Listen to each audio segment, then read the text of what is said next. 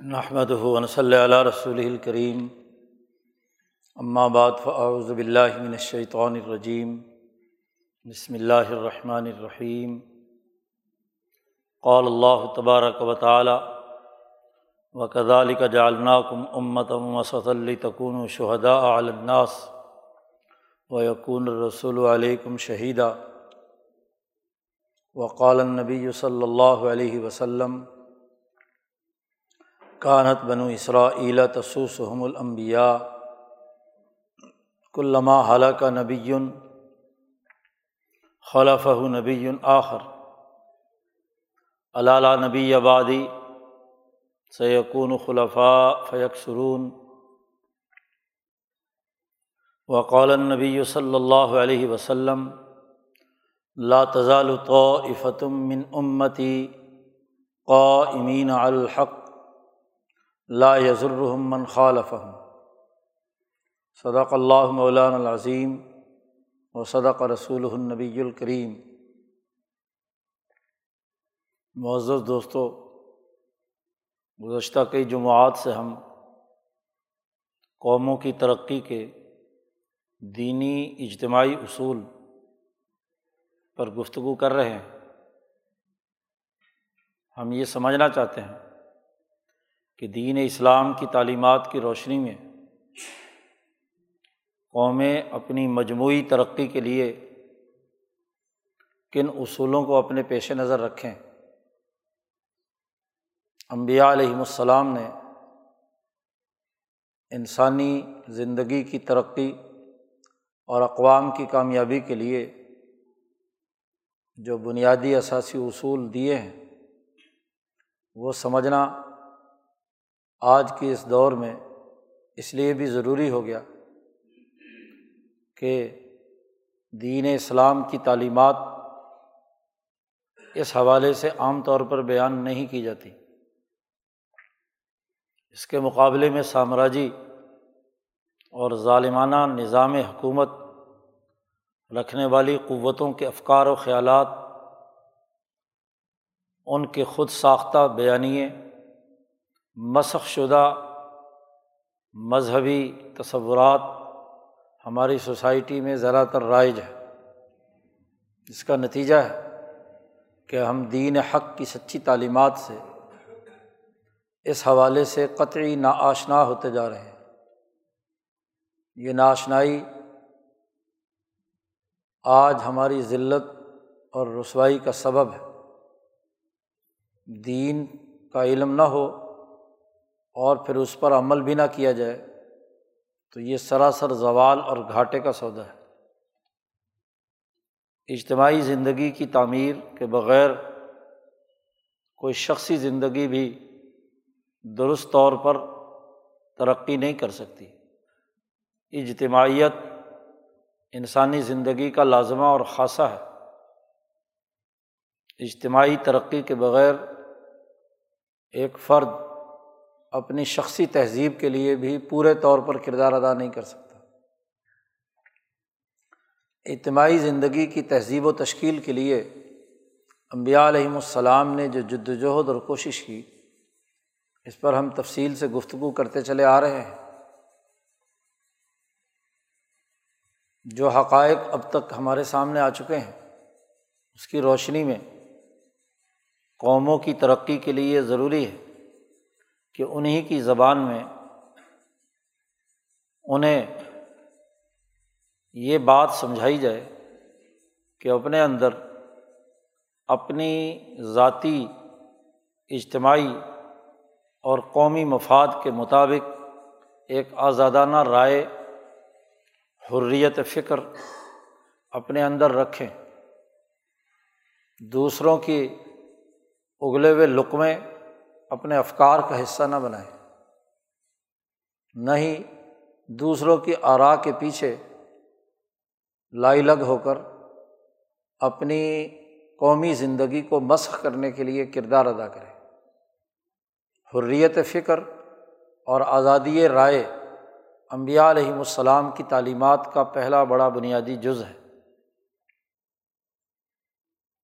جب کسی قوم کے تمام افراد یا اکثر افراد ایسی آزادانہ قومی رائے رکھتے ہیں، تو ان آرا کے درمیان اگر تخالف یا تضاد ہے اور رائے کا اختلاف ضرور ہوتا ہے۔ اگر اختلاف رائے نہیں ہے، تو دراصل وہ اجتماع ترقی نہیں کر سکتا۔ لیکن یہ اختلاف رحمت تب بنتا ہے جب اس میں مشاورت کا عمل ہو۔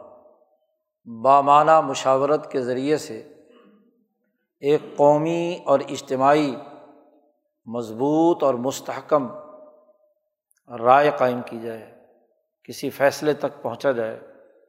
اعظم اور ارادے کی نوعیت اختیار کر جائے۔ فیصلہ ہو، ایک آئین اور دستور کی نوعیت لیے ہوئے ہو۔ اور پھر اس آئین و دستور اور حکم کے مطابق اس پر عمل درآمد کرنے اور نافذ کرنے کے لیے ایک باوقار، مضبوط اور مستحکم اتھارٹی کی ضرورت ہے، انتظامی ڈھانچے کی ضرورت ہے۔ جو فیصلہ کر لیا جائے اس پر نفاذ ہو۔ یہ نہ ہو کہ فیصلے روز بدلے جائیں۔ قانون موم کی ناک بن جائے۔ جب جی چاہا جس طرف موڑ لیا، خواہشات کا اثیر بن جائے۔ حکم کی کوئی اہمیت نہ ہو۔ خود ہی احکامات اور فیصلے کریں اور خود ہی ان کی دھجیاں اڑائیں۔ ایسی بات قوموں کی تباہی اور بربادی کا سبب ہوتی ہے۔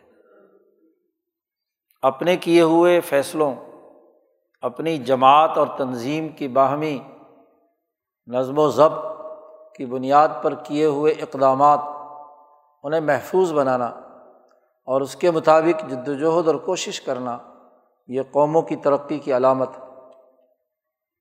ڈسیزن لے کر پھر اسے بدل دینا۔ تو اس کا مطلب یہ ہے کہ یا تو رائے ناقص تھی یا مشاورت صحیح نہیں تھی، یا حکم تک جو پہنچے تھے وہ پہنچنے کا عمل قانون بناتے وقت اس میں بہت سی غلطیاں رہ گئیں۔ ایسی اقوام کبھی ترقی نہیں کر سکتی۔ پھر حکومت کا ہونا اتھارٹی کا ہونا، حکومتی نظم و نسق کا ہونا، یہ بھی ضروری ہے۔ ہر آدمی از خود کسی حکم اور قانون پر عمل درآمد نہیں کر سکتا۔ عمل درآمد کے لیے یہ ضروری ہے کہ کوئی انتظامی عدالتی اتھارٹی موجود ہو، جو اس حکم کو نافذ کرے، اس کے مطابق پوری سوسائٹی کو چلائے، ہر فرد حکمران نہیں ہو سکتا، نہ ہی اس کے فیصلوں کی بنیاد پر کوئی نظم چل سکتا ہے، ورنہ تو سوسائٹی میں سوائے انتشار کے اور کچھ نہیں ہوتا۔ ان تمام پراسس سے گزر کر جب ایک حکومتی نظم و نسق قائم ہو گیا، قوم کا ایک مربوط اور مستحکم پرعزم قومی تقاضوں کو پورا کرنے والا ملی اجتماعی نظام وجود میں آ گیا۔ تو اب اس سسٹم کی حفاظت اور اس کی نگرانی بھی ضروری ہے۔ کیا واقعی کسی قوم کو اسی کی زبان میں تعلیم دی جا رہی ہے؟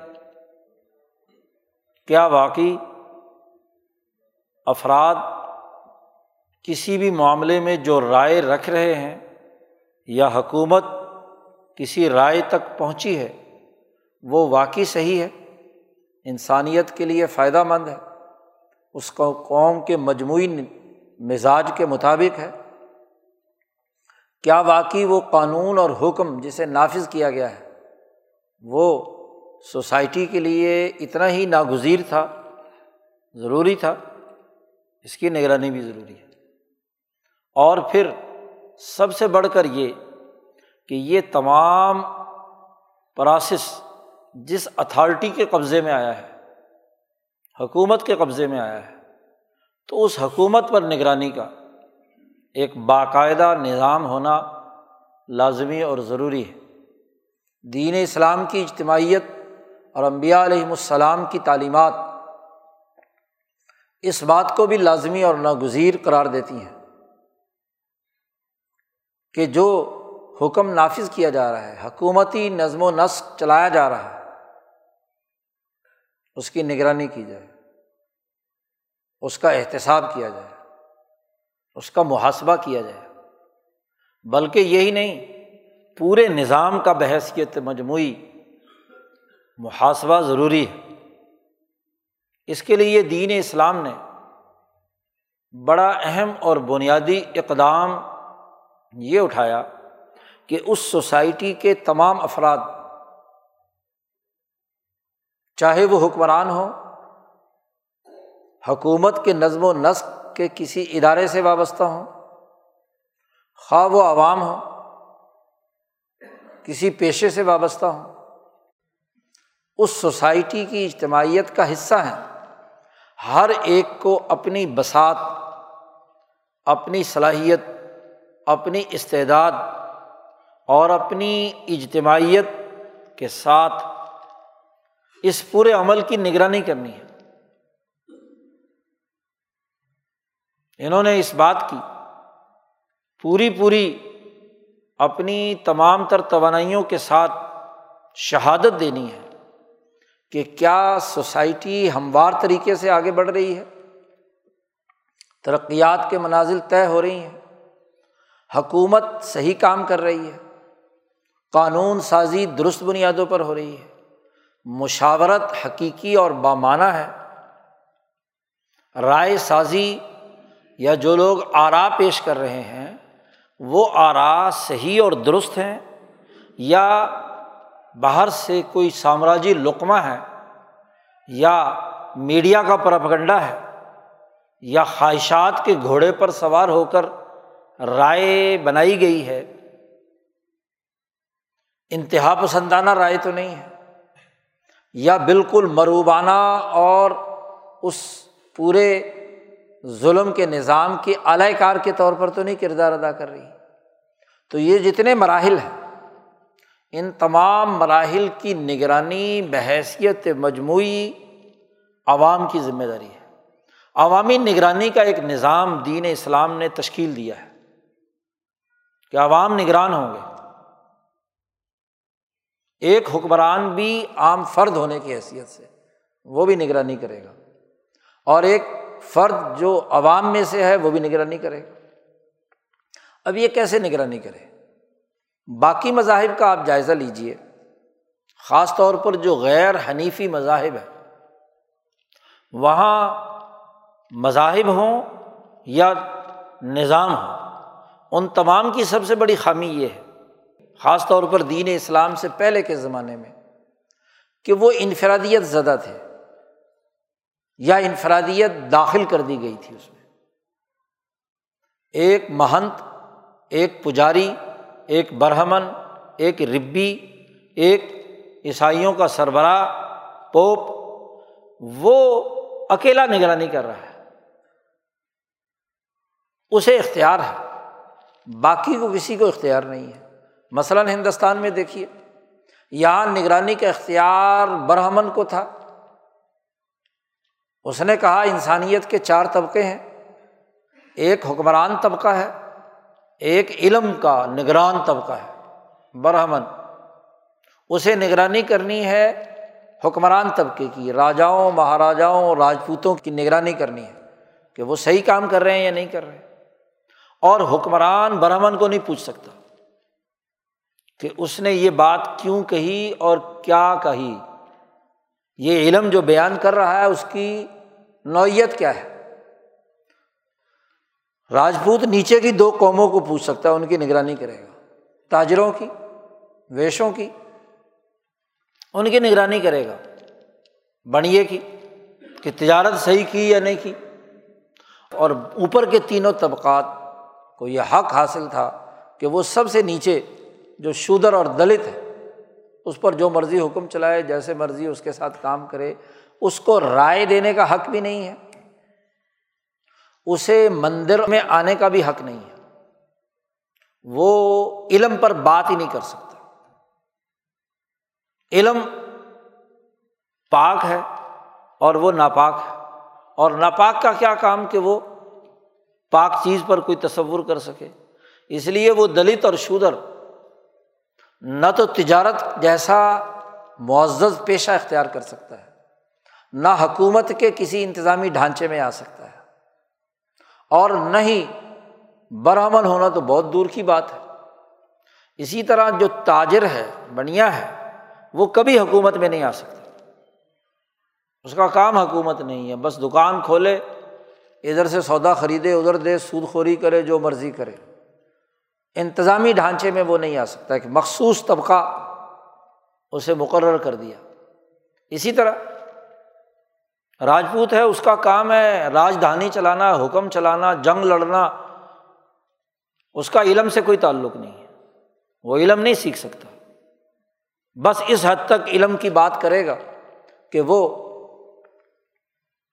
جو حکومتی اور ریاستی اقدامات کے حوالے سے برہمن نے اسے کہہ دیا، وید کا جو اشلوک اسے سنا دیا، اس سے آگے کی بات، اس پر عمل درآمد اس کی ذمہ داری ہے۔ یہ جو پورا برہمنیت ازم کا ایک پورا نظام بنا دیا گیا اجارہ داریاں پیدا کر دی گئیں، نگرانی کا نظام سرے سے ختم کر دیا۔ اور جہاں جہاں مجوسیوں کا نظام دیکھ لو، اس کی بھی یہی حق۔ حتیٰ کہ مسق شدہ یہودیت میں بھی، یہود کی حالت بھی یہی ہو گئی حنیفی تحریک جو ابراہیم علیہ السلام سے آئی تھی، وہ تو انسانی سسٹم کے اجتماعی نظام پر مشتمل تھی، کیونکہ وہ امام انسانیت تھے ابراہیم علیہ السلام۔ انسانیت کی سربلندی کے لیے آئے۔ یہی تعلیم حضرت اسرائیل علیہ السلام کی تھی، یعقوب علیہ السلام کی۔ یہی تعلیم یوسف علیہ السلام نے نافذ کی۔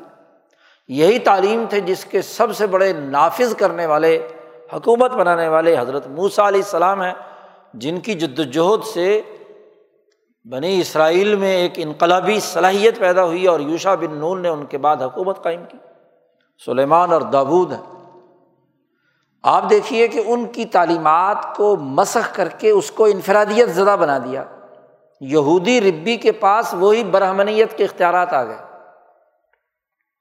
باقی تمام انسانوں سے وہ اپنے آپ کو بالا تر سمجھنے لگا۔ اس کی نگرانی کوئی نہیں کر سکتا۔ جی۔ یہی حال مسخ شدہ عیسائیت کا ہوا۔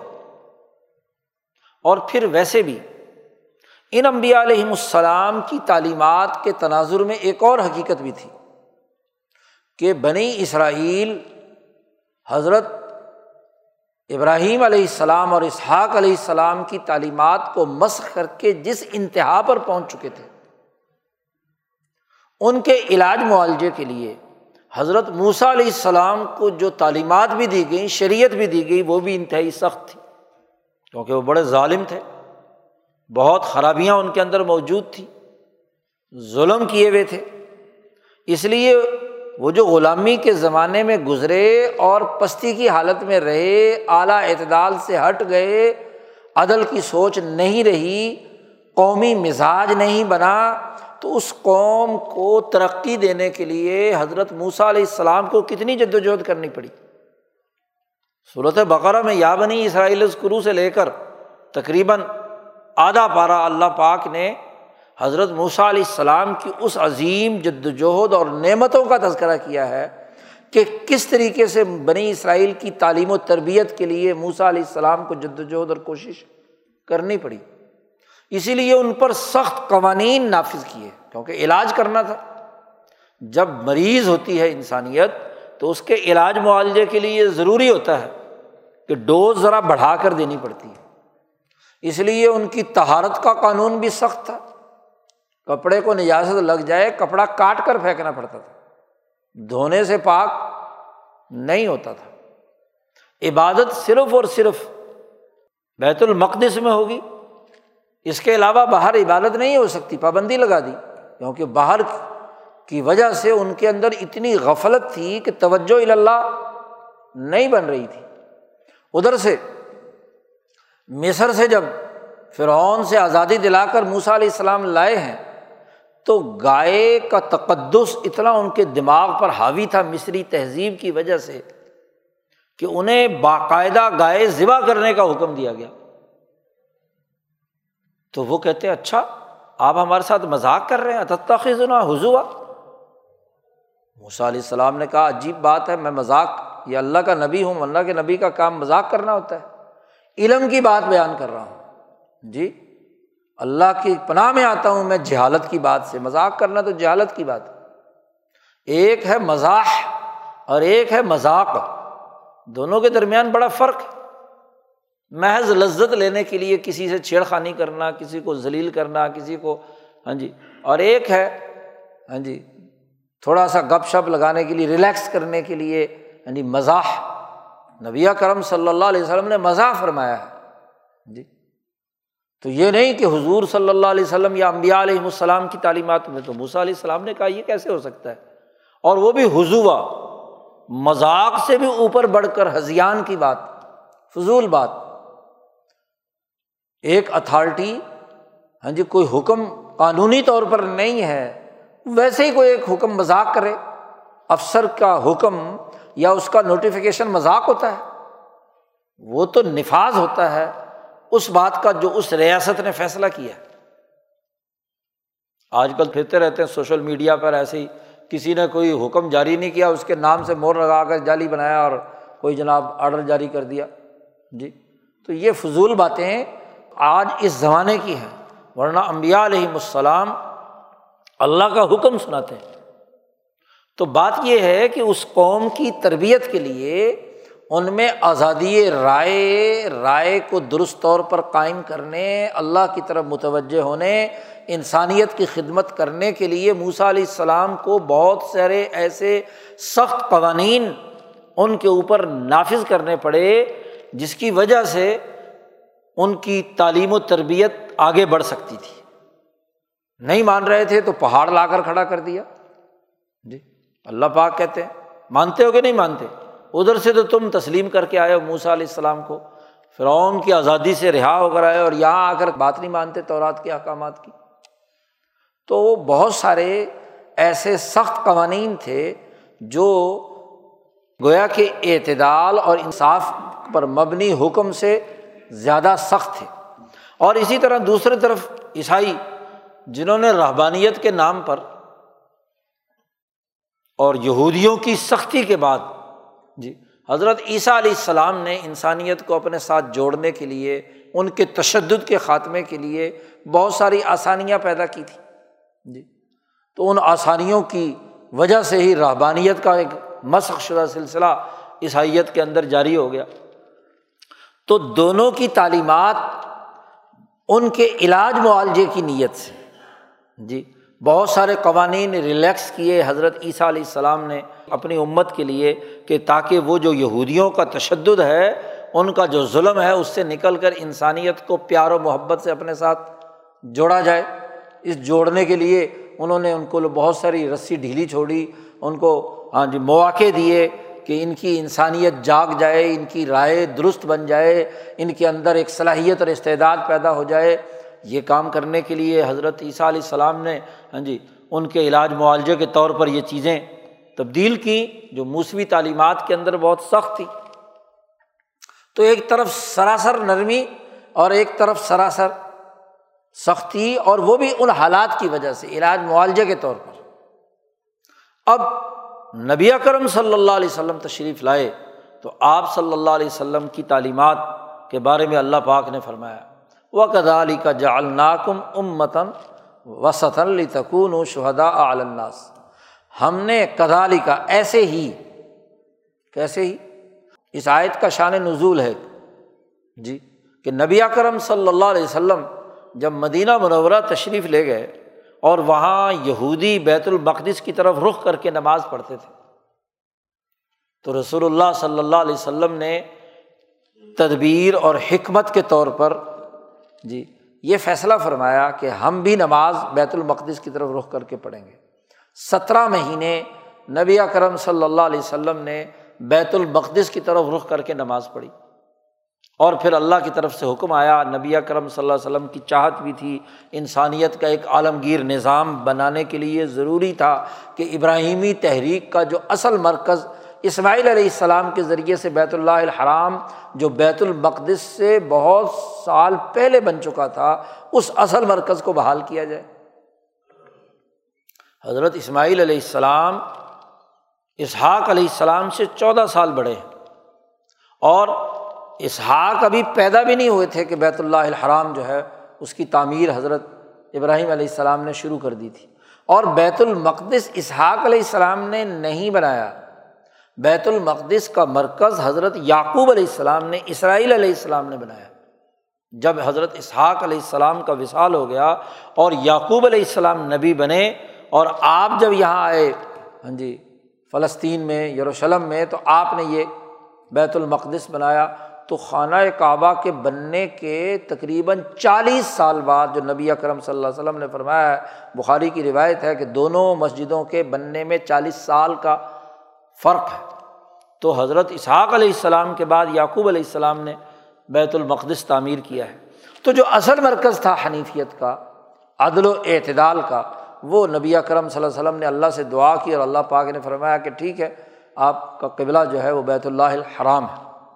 اب جب قبلے کا ادھر رخ ہو گیا اور نماز ادھر پڑھنا شروع کی تو حضرت معاذ ابن جبر رضی اللہ تعالیٰ عنہ سے یہودیوں کے سرداروں نے کہا کہ یہ جو محمد صلی اللہ علیہ وسلم نے قبلہ بدل لیا ہے، تو یہ ہمارے ساتھ حسد کی وجہ سے بدلا ہے۔ ہم جو ہیں دنیا میں عدل الناس ہیں امبیا کی تعلیمات کے ہم وارث ہیں، ابراہیم علیہ السلام کے ہم وارث ہیں۔ موسوی تعلیمات کے ہم وارث ہیں۔ تو ہم چونکہ بہت ہی عدل و انصاف والے اور ہمارا معتدل دین اور مذہب تھا، اب اس کے علاوہ اور کوئی وجہ نہیں۔ ویسے تو محمد صلی اللہ علیہ وسلم کہتے ہیں عدل قائم ہونا چاہیے اور عدل پر ہمارا مذہب ہے۔ اور اب حضور صلی اللہ علیہ وسلم نے یہ جو قبلہ بدلا ہے تو نوز باللہ ہمارے ساتھ حسد کیا ہے۔ یہ بات انہوں نے حضرت معاذ سے کہی، حضرت معاذ رضی اللہ تعالیٰ عنہ نے رسول اللہ صلی اللہ علیہ وسلم کو یہ بات بتلائی تو اس پر یہ آیت نازل ہوئی اور فرمایا کہ دیکھو وقد علی کا جالناکم ام متم وسطن یہودیوں کے اعتراض کے جواب میں یہ آیت نازل ہوئی ہے۔ اور اس سے پہلے ابر، ابراہیم علیہ السلام کا واقعہ بیان کیا ہے تفصیل سے کہ جب ابراہیم علیہ السلام کو امام انسانیت اللہ نے بنایا نی جائل سے امامہ قالا بن ضروریتی پوری تفصیل اللہ تعالیٰ نے پچھلے دو رقوؤں میں بیان فرمائی۔ اس کے بعد تحویل قبلہ کا قانون بیان فرمایا ہے اور اس کے بعد فرمایا و کدالی کا ایسے ہی جیسے یہودیوں اور عیسائیوں کی مشق شدہ تعلیمات پہلے پارے میں صورت البقرہ میں اللہ نے بیان فرمائی، ان کے غلط رویے، ان کی نشاندہی کر کے تردید کی اور اس کے بعد جو خالص دین حنیفی ابراہیم علیہ السلام کا تھا، اس کو پورے دلائل کے ساتھ بیان کر دیا۔ تو جیسے ہم نے یہ دین حنیف کا صحیح طریقۂ کار دیا ہے کد علی کا اسی طریقے سے ہم نے تمہیں ایک امت ایسی بنائی ہے جو امت وسط ہے۔ یعنی امت محمدیہ، نبی کرم صلی اللہ علیہ وسلم کی جماعت، یہ بھی وسط ہے۔ اصل عدل پہ تو یہ ہے۔ امتن وسطن عربی زبان میں ایک لفظ وسط سین کے زبر کے ساتھ ہے، وسط، جو قرآن حکیم نے یہاں استعمال کیا ہے۔ اور ایک لفظ استعمال ہوتا ہے وسط، سین کے جزم کے ساتھ۔ دونوں کے معنی میں فرق ہے۔ مثلاً ہم سو ڈگری، ایک سے لے کر سو ڈگری کسی جگہ پر پیمائش کریں کوئی چیز، تو اس کا جو بالکل سینٹر ہوگا پچاس ڈگری۔ اس پچاس ڈگری کو کہ پچاس ادھر ہو، پچاس ادھر ہو یعنی اس کا جو بالکل سینٹر ہوگا، اسے وسط کہتے ہیں، سین کے زبر کے ساتھ۔ اور اس پچاس سے اس طرف، یا اس پچاس سے اس طرف، یہ وسط ہے۔ دو ڈگری، تین ڈگری، پانچ ڈگری، دس ڈگری، پچیس، چھبیس، تیس، چالیس، پینتالیس، اڑتالیس تک، انچاس تک، یہ سب وسط ہے۔ دو کے درمیان ہے۔ لیکن وسعت نہیں ہے۔ اسی طرح اکاون سے لے کر ننانوے تک وسط ہے وسط نہیں ہے۔ تو بڑا جامع اور بلیغ جملہ اللہ پاک نے استعمال فرمایا کہ امتن وسطن یہ امت جو ہے، یہ امت وسط ہے۔ ایسی امت جو منتخب شدہ بھی ہے اور عدل بھی ہے۔ مفسرین کہتے خیارن و عدلاً۔ سراپا عدل ہے اور سراپا خیر ہے۔ انسانیت کے لیے خیر امت ہے۔ دوسری آیت میں فرمایا کن تم خیرہ امتن اور سراپا عدل ہے۔ عدل ہے، عدل کی احساس پر وہ کردار ادا کرتی ہے۔ تو عدل ہو اور خیار ہو۔ تو ایسی منتخب اور عدل و انصاف والی امت ہے۔ اب ذرا پیچھے پورا ہاں جی ایک پارا جو ہے، اس پر نظر دوڑائیے۔ تم کہتے ہو، یہودیوں نے کہا تھا کہ بھائی ہم عدل پر ہیں۔ اور یہ محمد صلی اللہ علیہ وسلم نے کیا ہے؟ نوز باللہ، ہم سے حسد کر کے کیا ہے قبلے کا رخ در بدل دیا۔ تو اللہ پاک نے فرمایا، تم وسط نہیں ہو۔ یہ امت جو ہے، وہ وسط ہے۔ یعنی یہ امت ایسی ہے، یہ جماعت ایسی ہے، یہ دین اسلام، بین الاقوامی نظام ایسا ہے کہ جو نہ یہودیوں کی انتہا پسندی اس کے اندر ہے، تو اس کے تشددات اور تعمقات وہ بھی نہیں ہے اس کی تحریفات بھی نہیں ہے اور نہ ہی اس امت کے اندر عیسائیوں کی طرح کے جو ایسی لچک اور نرمی کہ جس میں رحبانیت صرف عبادت کا خود ساختہ طریقہ ہو، کسی قانون، کسی ضابطے، کسی ڈسپلن کی کوئی پابندی نہ ہو۔ نہ ایسی آزادی جو مجذوبوں اور راہبوں میں پائی جاتی ہے۔ کیونکہ جب کسی سوسائٹی میں کوئی قانون نہ ہو، جنگلوں میں رہنا ہے، جنگل میں کیا قانون ہوتا ہے؟ راہب نے غار کے اندر رہنا ہے۔ جب مرضی اٹھے، جب مرضی سوئے، جب مرضی۔ تو اکیلے کی کیا اجتماعیت ہے؟ انفرادیت اور انتہا پسندی ہے غار کے اندر۔ اور جہاں بھی ہے، وہ انفرادی طور پر بس صرف واز کہے گا، زیادہ زیادہ۔ کہ جس واز کے ذریعے سے کیا ہے، لوگوں کو نصیحت کرے۔ کوئی ڈسپلن نافذ کر کے اجتماع کی ترقی کا عمل راہب کے پیش نظر نہیں ہوتا۔ نہ اسی طریقے سے وہ مسق شدہ یہودیت، جس کے ربی بلم ابن باورا کی طرح امبیا کی مخالفت کے اندر دعائیں کرنے لگ جائیں۔ قانون اور ضابطے کا ایسا غلط استعمال کہ قانون اور ضابطے کی شکنجے میں انسانیت کو کس کر ان سے اپنے مفادات اٹھائے جائے مغزوب علیہم قوم۔ تو جو ڈسپلن نہیں ہوتا وہ ظالین گمراہ پھر رہی ہوتی ہے۔ اور جو ڈسپلن کا سامراجی استعمال کرتے ہیں وہ مغزوب علیہم ہوتی ہے۔ تو ادھر کا وسط وسط تو ضرور ہے۔ حنیفی تحریک کے لوگ ہیں۔ تو حنیفیت کے وسط میں تو ہیں، لیکن وسط نہیں ہے۔ اور یہ یہودیت ادھر کا وسط ہے اور یہ عیسائیت ادھر کا کیا ہے؟ وسط ہیں جس میں کوئی قانون، کوئی ڈسپلن کوئی سیاسی نظم و نسق، کسی قسم کی کوئی بات نہیں۔ بھائی، عیسائیت کی تعلیمات جو اصل تھی، ان میں تو حضرت عیسیٰ علیہ السلام کی تعلیمات تو بڑی جامع اور نپی تلی تھی۔ لیکن رحبانیت پیدا ہونے کے تین سو سال کے بعد تقریباً قسطنطین اعظم نے پاپائیت کا ایک ڈسپلن مسلط کیا اپنے سیاسی مقاصد کے لیے، کیونکہ وہ رومت القبرا پر قسطنطنیہ میں بیٹھ کر قبضہ کرنا چاہتا تھا اور اس سے جو لڑائی تھی اس کی سیاسی، تو سیاسی لڑائی میں اس نے عیسائی مذہب کو اپنے مقاصد کے لیے استعمال کیا۔ اس لیے عیسائیت کا اس وقت پورا ڈھانچہ پوپ سے لے کر ہاں جی تمام جو اسقف اور ان کے جو اوپر پادری اور بطریق اور پورا نظام ہے، یہ تو قسطنطین نے بنایا۔ عیسیٰ علیہ السلام کی تعلیمات میں تو کہیں نہیں تھا۔ تو سیاسی مفادات کے لیے لا قانونیت سیاسی مفادات کے لیے استعمال کی گئی۔ جی۔ یہ دو انتہائیں تھیں۔ ان دو انتہاؤں کے درمیان ایک امت وسط حضرت محمد مصطفیٰ صلی اللہ علیہ وسلم نے قائم کی اور یہی امت وسط کا اصل معیار اور نمونہ سب سے پہلے ابراہیم علیہ السلام تھے، پھر حضرت اسرائیل علیہ السلام تھے، پھر اسحاق اور یعقوب علیہ السلام تھے، خود اپنی ذاتی زندگی میں۔ موسا علیہ السلام تھے اور ان کے مخصوص حوارئین جب تک حضرت موسا علیہ السلام کی تعلیمات تبدیل نہیں ہوئی تھیں۔ ایسے ہی خود عیسیٰ علیہ السلام تھے اور ان کے وہ حوارئین جو ان کے صحیح نظریے اور مشن پر تھے۔ من انصاری اللہ، جن حوارئین سے عیسیٰ علیہ السلام نے کہا تھا۔ اس کی اصل ان تمام تعلیمات کا آج خلاصہ اور نچوڑ وہ حضرت محمد مصطفیٰ صلی اللہ علیہ وسلم کا دین حنیف ہے اور اس کی احساس پر یہ امت وسط ہے۔ درمیان میں جتنی بھی تعلیمات، بالفرض موسا علیہ السلام نے بھی اگر کوئی بات ہاں جی عبادات کے حوالے سے سخت کی تو ان لوگوں کی وجہ سے تھی، خود اپنی ذاتی ضرورت ان کی نہیں تھی، وہ تو عدل پر تھے۔ ایسے ہی عیسیٰ علیہ السلام۔ تو امت وسط، نبی کرم صلی اللہ علیہ وسلم اور آپ کی جماعت۔ تو اللہ پاک نے فرمایا، ایسے ہی جیسے ہم نے اب دین حنیفی ابراہیمی حضرت محمد مصطفیٰ صلی اللہ علیہ وسلم کے ذریعے سے واضح کیا امام انسانیت کی تعلیم کو، ایسے ہی ہم نے یہ جو جماعت بنائی ہے مسلمانوں کی، یہ امتاً وسطاً۔ کیوں بنائی ہے؟ اس لیے بنائی ہے کہ جو لوگ اس وسط سے اس طرف ہیں یا اس وسط سے اس طرف ہے ادھر کے انتہا پسند ہے یا ادھر کے انتہا پسند ہے؟ یا اس پورے ملت ابراہیمیہ حنیفیہ کے منکر ہیں؟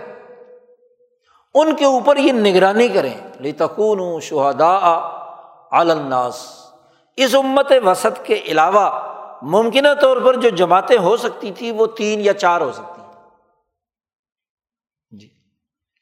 ایک یہودیت، ایک عیسائیت، ایک مشرقین مکہ جو ان، نہ یہودیت اور نہ عیسائیت کو یعنی پورے ملت حنیفیہ ابراہیمیہ کے جو اصل بنیادی قانون اور ضابطے سے منحرف ہو کر شرک اور کفر کی حالت کے اندر مبتلا ہو گئے۔ اور چوتھی اگر ممکنہ طور پر ہو سکتی ہے تو خود مسلمانوں کے اندر منافق۔ اور یہ منافق بھی دراصل یا تو عقیدے کے ہیں، عقیدے کے ہیں تو ان تینوں میں سے کسی ایک کے ساتھ ہوں گے۔ یہودی خصلت ہوں گے یعنی یہودی مزاج رکھیں گے۔ وہی تشددات اور تعمقات رکھیں گے۔ یا کیا ہے نسرانی اور عیسائی ہاں جی اساس پر وہ منافقت کر رہے ہوں گے۔ اور یا مشرقین مکہ کے رویوں کے حامل ہوں گے، جاہلیت کے زمانے کی چیزیں ہوں گی۔ اور چوتھی جو منافقین ہیں، وہ یعنی منافقین کی دوسری قسم نفاق عملی کہ دین اسلام کا حلق سے اوپر اوپر تو نام لیتے ہیں، لیکن عمل نفاق عملی کے اندر مبتلا ہے۔ تو اس پورے دائرے میں اصل بنیادی امت امت واحدہ یا امت خیر امت یا امت وسط، وہ امت محمدیہ صلی اللہ علیہ وسلم ہے اور وہ امت وہ ہے جس کی رائے سازی صورت البقرا کے اندر اللہ پاک نے بیان فرمائی۔ حقائق ان کے سامنے بیان کیے کہ آدم علیہ السلام کو ہم نے جی خلیفہ بنایا زمین میں اور ابراہیم علیہ السلام کو ہم نے امام انسانیت بنایا، اجتماعیت کے اس نظم و نسق۔ انہوں نے اس کے لیے اس یرف و ابراہیم القواعد من البیت و اسماعیل بیت اللہ الحرام کی مرکزیت قائم کی۔ پھر تحویل قبلہ بھی اسی کے ذیل میں آ گئی۔ اور اس سے پہلے یا صعبد الربکم الدی خلقکم۔ اللہ کی وحدانیت اور اللہ کی عبادت کا حکم دے کر یہ جو اصول انسانیت سکھائے رائے بنائی۔ اور اس سے پہلے مکی صورتوں میں جو ہاں جی اس جماعت کی تربیت کر کے جو امور واضح کیے، سرمایہ پرستی کا رد کیا، الحاکم التقاصر حتیٰ ضرتم المقابر وغیرہ وغیرہ۔ شرک اور کفر اور ظلم، ان تمام سے برات کر کے اس جماعت کی جو تربیت کی ہے، تو کس لیے کی ہے؟ لی تکون شہدا الناس۔ مشرقین کی بھی نگرانی کرنا ہے، یہودیوں کی بھی۔ عیسائیوں کی بھی، منافقین کی بھی، خود اپنے داخلی نظام کی بھی۔ یہ مجموعی طور پر اس امت کا فریضہ ہے۔ اور امت کے اس فریضے کے لیے ابراہیم علیہ السلام کے زمانے سے مراکز بنانے کی بات چلی۔ مرکز کے بغیر کوئی اجتماعیت قائم نہیں ہوتی۔ تو مرکز بیت اللہ الحرام بنایا گیا۔ اور اس بیت اللہ الحرام کی طرف رخ کر کے اب مسجد نبوی بنائی جا رہی۔ اور پھر دنیا بھر کی مسجدوں کو حکم دیا گیا کہ وہ بیت اللہ الحرام کی طرف رخ کر کے اپنے اپنے علاقے میں اپنی اپنی اقوام کی اجتماعیت کے لیے مرکز بنائیں۔ اور اجتماعیت کے اس مرکز کو چلانے کے لیے جیسا کہ تفصیل سے پہلے کئی دفعہ گفتگو ہو چکی ہے کہ مسجد میں اذان کی اجتماعیت بھی رائے اور مشورے سے ہوئی۔ باجماعت نماز ادا کرنے اور جمعے کا نظام نافذ کرنے کے لیے بھی مشاورت کا عمل ہوا اور مدینے والوں نے اپنی اجتماع سے جمعہ آپ صلی اللہ علیہ وسلم کی آمد سے پہلے ہی مدینہ میں شروع کر دیا۔ ان کے مشورے سے ہوا۔ کیونکہ جب اجتماعیت کا مرکز ہے تو اجتماعی رائے سے ہوگا۔ بامانہ مشاورت سے ہوگا۔ خود اپنا فیصلے سے ہوگا اور اس فیصلے کے نفاذ کا مرکز بھی مسجد نبوی بنا دی گئی۔ اب جتنے بھی احکامات ہیں، سارے کاموں کا مرکز مسجد ہے۔ تو عوامی نگرانی کے نظام کا مرکز مسجد نبوی۔ اللہ کی عبادت کرنی ہے تو قبلہ رخ ہو کر اسی مسجد میں کرنی ہے۔ جماعت کی نماز نہیں چھوڑنی۔ اپنے اپنے گھروں میں انفرادی طور پر نمازیں نہیں پڑھنی۔ فرض نمازیں پڑھنے کے لیے ضروری ہے کہ محلے والے اپنے اپنے گھروں سے نکلیں۔ اور اس اجتماع میں آئیں، اس مسجد میں آئیں، اجتماع کے اندر شریک ہوں۔ پانچ وقت اور پھر اس کے فضائل بتلائے کہ جی وضو کر کے پیدل آئے گا تو ہر قدم پر اتنا ثواب اتنا ثواب۔ اجتماعیت کے لیے۔ پھر یہ بات بھی واضح کی گئی تھی پیچھے کہیں گفتگو میں کہ جب مسجد میں آئے گا اجتماعی طور پر، تو امام شاہ ولی اللہ فرماتے کہ یہ اجتماع اس لیے ہے کہ اس کے ذریعے سے تحریف کا راستہ رک جائے۔ انفرادی طور پر گھر میں اپنے اپنی پڑھ رہے ہیں، پتہ نہیں کیسے پڑھ رہے ہیں۔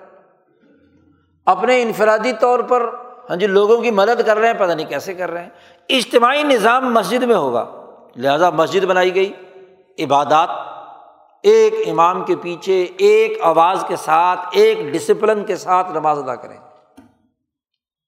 خطبہ ہوگا، تمام لوگ خطبہ، حکم جو بیان کیا جا رہا ہے خطیب کی طرف سے، اس کو کیا ہے؟ توجہ سے۔ سنیں گے، آپس کی گفتگو نہیں کریں گے۔ تو عبادات کا نظام، روزے کے ساتھ تراوی کا اجتماعی نظام، روزے کی اجتماعیت کے لیے قیام اللیل، وہ اجتماعی طور پر قائم ہونے کے حوالے سے کیا ہے؟ مسجد کو مرکزیت عطا کی گئی۔ اسی طرح زکوٰۃ زکوٰۃ وصول کی جائے گی اور ڈھیر آ کر کہاں مسجد نبوی میں لگ رہی ہے۔ جی وہ گویا کہ بیت المال بھی ہے، خزانے کا مرکز بھی ہے۔ تو زکوٰۃ کا اجتماعی نظام سب کے سامنے ہو کہ جو زکوٰۃ جس جس نے دی ہے، وہ زکوٰۃ دیکھو سب کے سامنے یہ ڈھیر لگا ہوا ہے۔ کوئی آدمی کہے کہ میں نے زکوٰۃ میں فلانا مال دیا تھا، وہ تو یہاں نظر نہیں آ رہا۔ کوئی خرد برد تو نہیں ہو گیا۔ سب کو پتہ ہو کہ یہ مال جو ہے اجتماعی طور پر یہاں پر موجود ہے۔ جانور ہیں تو جانوروں کے لیے الگ سے مسجد کے ساتھ ہی جگہ بنائی نبی کرم صلی اللہ علیہ وسلم، ظاہر مسجد میں تو نہیں لا سکتے۔ اس کے لیے الگ جگہ بنائی اور کہا کہ دیکھو جس جس نے جو جانور دیے ہیں، وہ وہاں رکھے میں خود ہی دیکھ لو۔ اجتماعی نظام بنا۔ حج کا اجتماعی نظام، تمام اجتماعی طور پر اجتماعی وقت کے ساتھ وہاں جائیں گے، بیت اللہ الحرام میں۔ تو عبادات کا اجتماعی نظام بنا کر نگرانی کا نظام بنا دیا۔ وہاں کوئی بھی آدمی احرام کی حالت میں غلط کام کرے تو دوسرا نگرانی کرے گا نا کہ بھائی یہ تم نے کیا حرکت کی ہے؟ خوشبو کیوں لگائی ہے؟ تو لوگوں کی نگرانی کے نتیجے میں کیا ہوگا؟ حج درست ہوگا۔ زکوٰۃ کے نگرانی کے نتیجے میں کیا ہے؟ پھر زکوٰۃ کا مال خرچ کرنے کے لیے مرکز بنا دیا مسجد۔ نبی کرم صلی اللہ علیہ وسلم جب زکوٰۃ کا مال آ جاتا تو خود بیٹھ جاتے۔ اور تمام مدینے کے جتنے ضرورت مند اور حاجت مند ہیں وہ حاضر ہوتے اور مسجد سے انہیں تقسیم کر کے ان کی ضرورت پوری کی جا رہی ہے۔ ان کی غربت دور کی جا رہی کیونکہ مالداروں سے زکوٰۃ لینی ہے، تو خزبن اغنیا اہم و ترد الا فقرا اہم ان کے فقیروں کے طرف اسے لوٹا دیا جائے گا۔ تو اس کا بھی اجتماعی نظام سب کے سامنے۔ بحرین سے مال آیا، آپ صلی اللہ علیہ وسلم نے وہاں کھڑے کھڑے سارا تقسیم کرا دیا۔ حتیٰ کہ ایک مال کا کچھ حصہ کچھ چاندی یا سونے کا ایک ٹکڑا گھر میں پڑا رہ گیا۔ اور آپ صلی اللہ علیہ وسلم اصل کی نماز پڑھا رہے ہیں۔ نماز سے فارغ ہوئے تو آپ صلی اللہ علیہ وسلم تیزی سے ہاں جی ایک حجرے میں اپنی جہاں جس حجرے میں آپ نے رات گزاری تھی، جس زوجۂ محترمہ وہاں پہنچ گئے۔ لوگ بڑے حیران ہیں کہ کبھی نبی اکرم صلی اللہ علیہ وسلم نے ایسا حکام۔ تو کوئی خاص بات ہوگی لوگ ہکے بکے ہیں کہ نبی اکرم صلی اللہ علیہ وسلم تیزی کے ساتھ جا رہے ہیں۔ اور جس تیزی کے ساتھ گئے، اسی تیزی کے ساتھ واپس آ گئے۔ تو حضور صلی اللہ علیہ وسلم نے دیکھا کہ پورا مجمع حیران ہے کہ یہ آپ کو کیا معاملہ ہوا؟ تو حضور صلی اللہ علیہ وسلم نے فرمایا کہ مجھے نماز میں آخر میں خیال آیا کہ تیرے گھر میں تو سونے کا یا چاندی کا ایک چھوٹا سا ٹکڑا جو بھی کسی غریب کو نہیں دیا جا سکا وہ پڑا ہے۔ تو یہ تو تیرے گھر میں نہیں ہو۔ رات ہونے سے پہلے پہلے یہ تقسیم ہونا چاہیے۔ کسی غریب کے گھر جانا چاہیے۔ تو میں نے اسی وقت تیزی کے ساتھ جا کر وہ ٹکڑا لے کر آیا اور آپ صلی اللہ علیہ وسلم نے وہ صدقہ خیرات کر دیا۔ تو بات بڑی بنیادی سی ہے کہ تقسیم کا ایک اجتماعی نظام، یہاں تک اجتماعی نظام مسجد میں نگرانی کا بنا کہ خود نبی اکرم صلی اللہ علیہ وسلم نے اس اجتماعی نظام کے نتیجے میں صحابہ کو یہ جرت اور یہ ہاں جی صلاحیت پیدا کی کہ وہ اگر کوئی کام جو اللہ کے احکامات کے مطابق ہے، اس میں کوئی کمی زیادتی، بھول چوک سے خود نبی سے بھی ہو جائے تو وہ بتلائیں گے۔ مثلاً نماز میں پڑھتے پڑھتے کوئی چیز بھول گئے تو لقمہ دے گا۔ لقمہ دینا کیا ہے؟ رائے ہے۔ نبی اکرم صلی اللہ علیہ وسلم اثر کی نماز پڑھ کر فارغ ہوئے۔ لمبے ہاتھوں والا کھڑا ہو گیا ذوالدین اس نے کہا، یا رسول اللہ، نماز کم ہو گئی یا آپ بھول گئے ہیں؟ نبی سے یہ کہنا کہ نبی آپ بھول گئے ہیں۔ نہ برہمنیت میں سردار کو یہ کہا جا سکتا ہے، نہ کسی پوپ کو کہا جا سکتا، نہ کسی حکمران کو کہا جا سکتا۔ امام الانبیاء، سید الانبیاء، محمد مصطفیٰ صلی اللہ علیہ وسلم سلام پھیر کر فارغ ہوئے ہیں۔ ذلی دین کھڑے ہو گئے اور انہوں نے کہا، یا رسول اللہ، اقصرت صلاح تو ہم نصیدہ یا رسول اللہ، کیا نماز کم ہو گئی ہے یا آپ بھول گئے ہیں؟ تو رسول اللہ صلی اللہ علیہ وسلم نے فرمایا کہ نہ تو نماز کم ہوئی ہے اور نہ میں بھولا ہوں۔ میں نے نماز پوری پڑھائی ہے۔ جی۔ اب تھوڑی دیر بعد حضور صلی اللہ علیہ وسلم کو خیال آیا کہ آخر ایک بندے نے ایک رائے دی ہے۔ تو اس کے بارے میں پوچھے تو صحیح۔ وہ جو پہلی صف تھی، حضور صلی اللہ علیہ وسلم نے ان سے پوچھا کہ اسدا کا ذولی دین کیا یہ ذولی دین سچ کہہ رہا ہے؟ کہ میں بھولا ہوں یا نماز کیا مسئلہ ہے؟ تو جو صف والے تھے وہ تو حضور صلی اللہ علیہ وسلم کا مقام اور مرتبہ جانتے تھے نا۔ ابو بکر صدیق، عمر فاروق، عثمان غنی پیچھے پہلی صف میں موجود ہیں، تو وہ کسی ہاں جی ٹھہر کر ہی بات کرنی تھی، وہ تو ذولیدین تو پہلے ہی کھڑا ہو گیا۔ تو انہوں نے کہا کہ جی ہاں ذولیدین سچ کہہ رہا ہے۔ جی سب نے رائے دی۔ اب اجتماع رائے دے رہا ہے کہ نماز میں یا تو دو رکاتے پڑھ، آپ نے دو رکاتے پڑھائی دو پر سلام پھیر دیا۔ تو اب پتہ نہیں نماز کم ہوگی کیونکہ نبی یا اللہ کا حکم آ گیا ہو کہ نماز اب دو رکعت ہوا کرے گی۔ حضور نے فرمایا کہ بھائی یہ تو پھر بھول ہو گئی۔ نماز کم نہیں ہوئی۔ آپ نے کھڑے ہو کر دو رکعت اور پڑھا دی۔ جی۔ تو اب آپ دیکھیے کہ نبی اکرم صلی اللہ علیہ وسلم کے فعل جو نماز کا ہے، اس کے بارے میں صحابہ رائے دے رہے ہیں۔ نسان ہو گیا۔ اب اس نسان کے حوالے سے ہاں جی واضح ہو گئی بات، جب پتہ چل گیا تو آپ صلی اللہ علیہ وسلم نماز پڑھا دی جی۔ اسی طرح نبی اکرم صلی اللہ علیہ وسلم نے صحابہ کو یہاں تک وضاحت کر دی۔ دیکھو، میری عدالت میں تم مقدمہ لے کر آتے ہو۔ جھگڑے کی وجہ سے، تمہارے آپس کے جھگڑے۔ اور اگر کوئی تم میں سے چرب زبان، اپنی چرب زبانی اور دلائل سے مجھے متاثر کر لے اور خدا نہ خواستہ میں نے کوئی فیصلہ کر کے کوئی ہاں جی حصہ تمہیں دے دیا، تو یاد رکھو وہ تمہارے لیے حلال نہیں ہوا، وہ میں نے گویا کہ جہنم کا ٹکڑا کاٹ کے تمہیں دیا۔ تمہارا ضمیر خود اس بات پر پختہ ہونا چاہیے کہ ہم ظلم نہیں کر رہے۔ کیونکہ انما آنا بشرن، میں ایک انسان ہوں۔ ہاں جی تمہاری کسی کی چرب زبانی سے وہ متاثر ہو کر ہو سکتا ہے کہ کوئی ایسا فیصلہ کر دو۔ تو اس لیے تم اس کو حلال نہ بنا لینا۔ کہ جی چونکہ ہمیں نظر اللہ صلی اللہ علیہ وسلم نے دیا ہے، اس لیے میرے لیے کیا ہے؟ اب حلال ہو گیا۔ کیونکہ آپ نبی یا نبی نے جو فیصلہ فرما دیا، اب اس کی خلاف ورزی تو نہیں ہو سکتی۔ یہاں تک رسول اللہ صلی اللہ علیہ وسلم نے اپنے آپ کو اجتماع کے سامنے کیا ہے، سوسائٹی کے سامنے رکھ دیا کہ بھائی اگر میرا کوئی غلط فیصلہ ہوا ہے تو ٹھیک ہے شران تو نافذ ہو جائے گا، حکومت ہے۔ حکومت جو حکم دیتی ہے تو فیصلہ تو نافذ ہو جاتا ہے۔ لیکن تم نے جہنم کا ٹکڑا کھایا، میں نے تو ظاہری دلائل کو دیکھ کر اس کے مطابق فیصلہ کیا ہے۔ ہاں جی۔ اور لیکن اگر تم خیانت کر رہے ہو تو تمہارا ضمیر تو کہہ رہا ہے نا تمہیں، تو دیانتاً تمہارے لیے یہ حلال نہیں۔ تو آپ دیکھیے کہ یہاں تک نبی کرم صلی اللہ علیہ وسلم کے اجتماعی اعمال جو آپ صلی اللہ علیہ وسلم نے لوگوں کو یہ سکھانے کے لیے تھا نا، ورنہ نبی تو معصوم ہے ان سے تو کوئی کسی قسم کے ایسی بات نہیں ہو سکتی۔ اس لیے حضرت شاہ عبد الرحیم رائے پوری رحمۃ اللہ علیہ فرماتے ہیں کہ جو امبیا کی شان کے مناسب بات نہیں تھی، وہ امبیا پر نہیں آئی۔ اور جو بشری تقاضے سے انسانوں پر آ سکتی ہے، وہ نبی اکرم صلی اللہ علیہ وسلم پر آئی اور اس کے نتیجے میں ایک مسئلہ لوگوں کو معلوم ہو گیا، ان کی تربیت ہو گئی۔ مثلاً نسیان، یہ کوئی ایسی بات نہیں تھی۔ تو اس پر اللہ پاک نے کیا ہے؟ وضاحت کر دی، بیان آ گیا، معاملہ ختم ہو گیا۔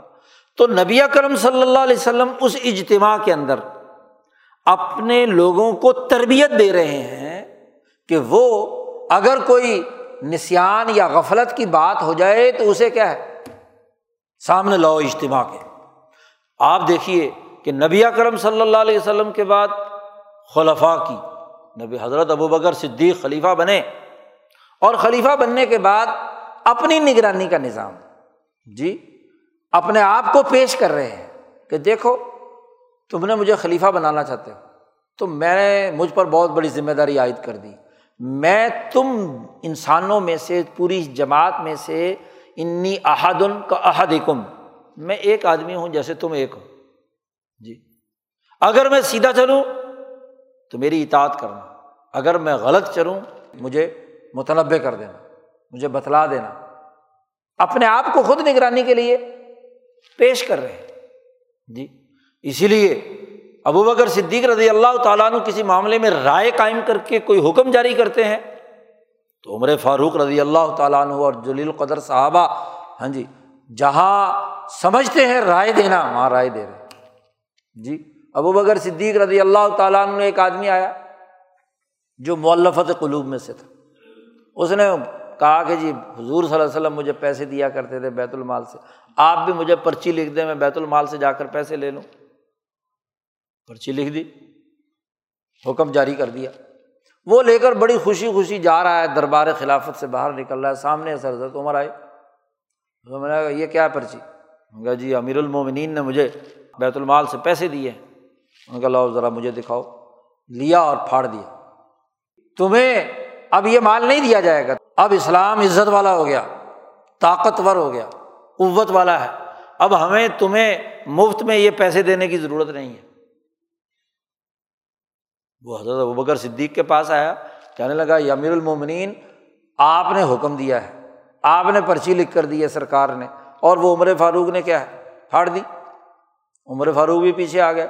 انہوں نے کہا، امیر المومنین، یہ دیکھو، یہ کیسے ہو سکتا ہے؟ اسلام عزت والا ہے، غالب ہے۔ ان لوگوں کے لیے ہم ابھی بھی پیسے خرچ کریں گے۔ اس پر قانون سازی کی جائے۔ صحابہ کو بلا لیا، رائے قائم ہوئی اور پھر اس کے بعد یہ تالیف قلب والا معاملہ ہاں جی ختم ہو گیا۔ تو رائے سامنے آئی اور اس رائے کی بنیاد پر ایک فیصلہ ہوا۔ ابو بکر صدیق رضی اللہ تعالیٰ نے فرمایا کہ میں کمزور آدمی ہوں، اے عمر تم طاقتور ہو، اس لیے میں نے کہا تھا کہ خلیفہ تم بن جاؤ۔ عمر نے کہا، خلیفہ تو آپ ہی ہیں، لیکن بات فیصلہ جو ہے کسی اجتماعی رائے سے ہوگا۔ جی رائے بنیادی طور پر واضح کر دی۔ تو آزادی رائے، نگرانی کا عمل ہے نا، کہ حکم جاری کر رہے ہیں خلیفۃ المسلمین، نائب رسول، خلیفہ اول، اور اس پر نگرانی کر رہا ہے کون؟ عمر فاروق رضی اللہ تعالیٰ۔ عمر فاروق خطبہ دینے کے لیے آتے ہیں۔ جی دو چادریں پہنی ہوئی ہیں۔ ایک آدمی کھڑا ہو گیا، عمر، ہم آپ کا خطبہ نہیں سنیں گے۔ آپ کی حکومت نہیں مانیں گے۔ خطبہ سننے کا مطلب ہے، ہم آپ کو حکمران مانتے ہیں۔ آپ کو ہم حکمران نہیں مانیں گے۔ پہلے یہ جواب دو کہ ہمیں ایک ایک چادر ملی، تم نے دو چادریں رکھی ہوئی ہیں۔ کیوں؟ نگرانی کا نظام ہے۔ ابن عمر نے وضاحت کی تو پھر کیا ہے؟ انہوں نے کہا کہ ہاں اب خطبہ بھی سنیں گے اور باقی کام بھی کریں گے۔ نگرانی کا اجتماعی نظام مسجد میں عمر فاروق نے بنایا۔ ابو موسا اشری یمن سے آئے، مالی حساب کتاب لے کر۔ اور عمر فاروق نے کہا کہ جاؤ مسجد میں۔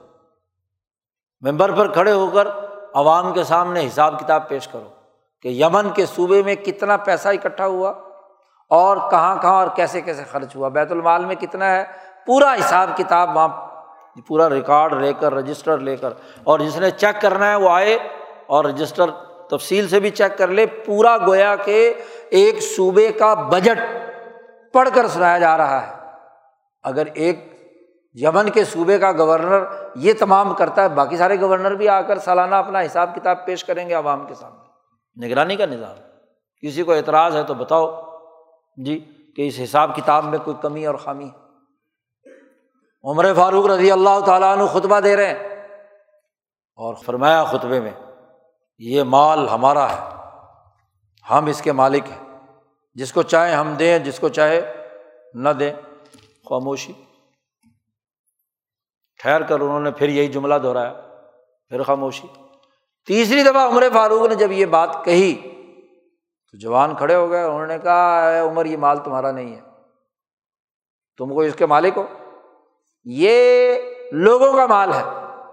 تم اس کے امین ہو۔ آپ اس کو ذاتی خواہشات اور رائے کے مطابق خرچ نہیں کر سکتے۔ تو عمر فاروق نے فرمایا الحمد للہ میں سچا حکمران ہوں۔ میں نے رسول اللہ صلی اللہ علیہ وسلم سے سنا ہے کہ جب حکمرانوں کا احتساب کرنے والے موجود ہوں گے تو وہ حکمران صحیح ہوگا۔ اور جب حکمران مال کو ہضم کرنے لگ جائیں، اجتماعی مال کو، اور سامنے سے کوئی نہ بولے تو وہ کیا ہے؟ بادشاہ ہوں گے، انفرادیت پسند ہوں گے۔ ہاں جی اللہ نے ان کے بارے میں بڑے سخت الفاظ اشتار فرمائے۔ شکر ہے کہ میں حضور کا خلیفہ ہوں، میں بادشاہ اور عامر مطلق نہیں ہوں۔ اپنی ہی نگرانی کے لیے یہ بات۔ تو اس سے بڑی نگرانی کیا ہوگی؟ اور پھر یہ نگرانی بھی دو طرفہ ہے، یاد رکھیے۔ صرف یہی نہیں کہ عوام حکمران کا احتساب کریں گے۔ حکمران کی بھی ذمہ داری ہے کہ وہ بھی نگرانی کرے گا۔ جی نبی کرم صلی اللہ علیہ وسلم نے فرمایا کہ یاد رکھو، میں تمہیں جیسے آگے سے دیکھتا ہوں، میں پیچھے سے بھی دیکھتا ہوں۔ جی کیا چکر ہے کہ تم پیچھے سے ہاں جی ڈسپلن توڑتے ہو۔ نگرانی کا نظام ہے نا۔ عمر فاروق رضی اللہ تعالیٰ عنہ خطبہ دے رہے ہیں جمعے کا۔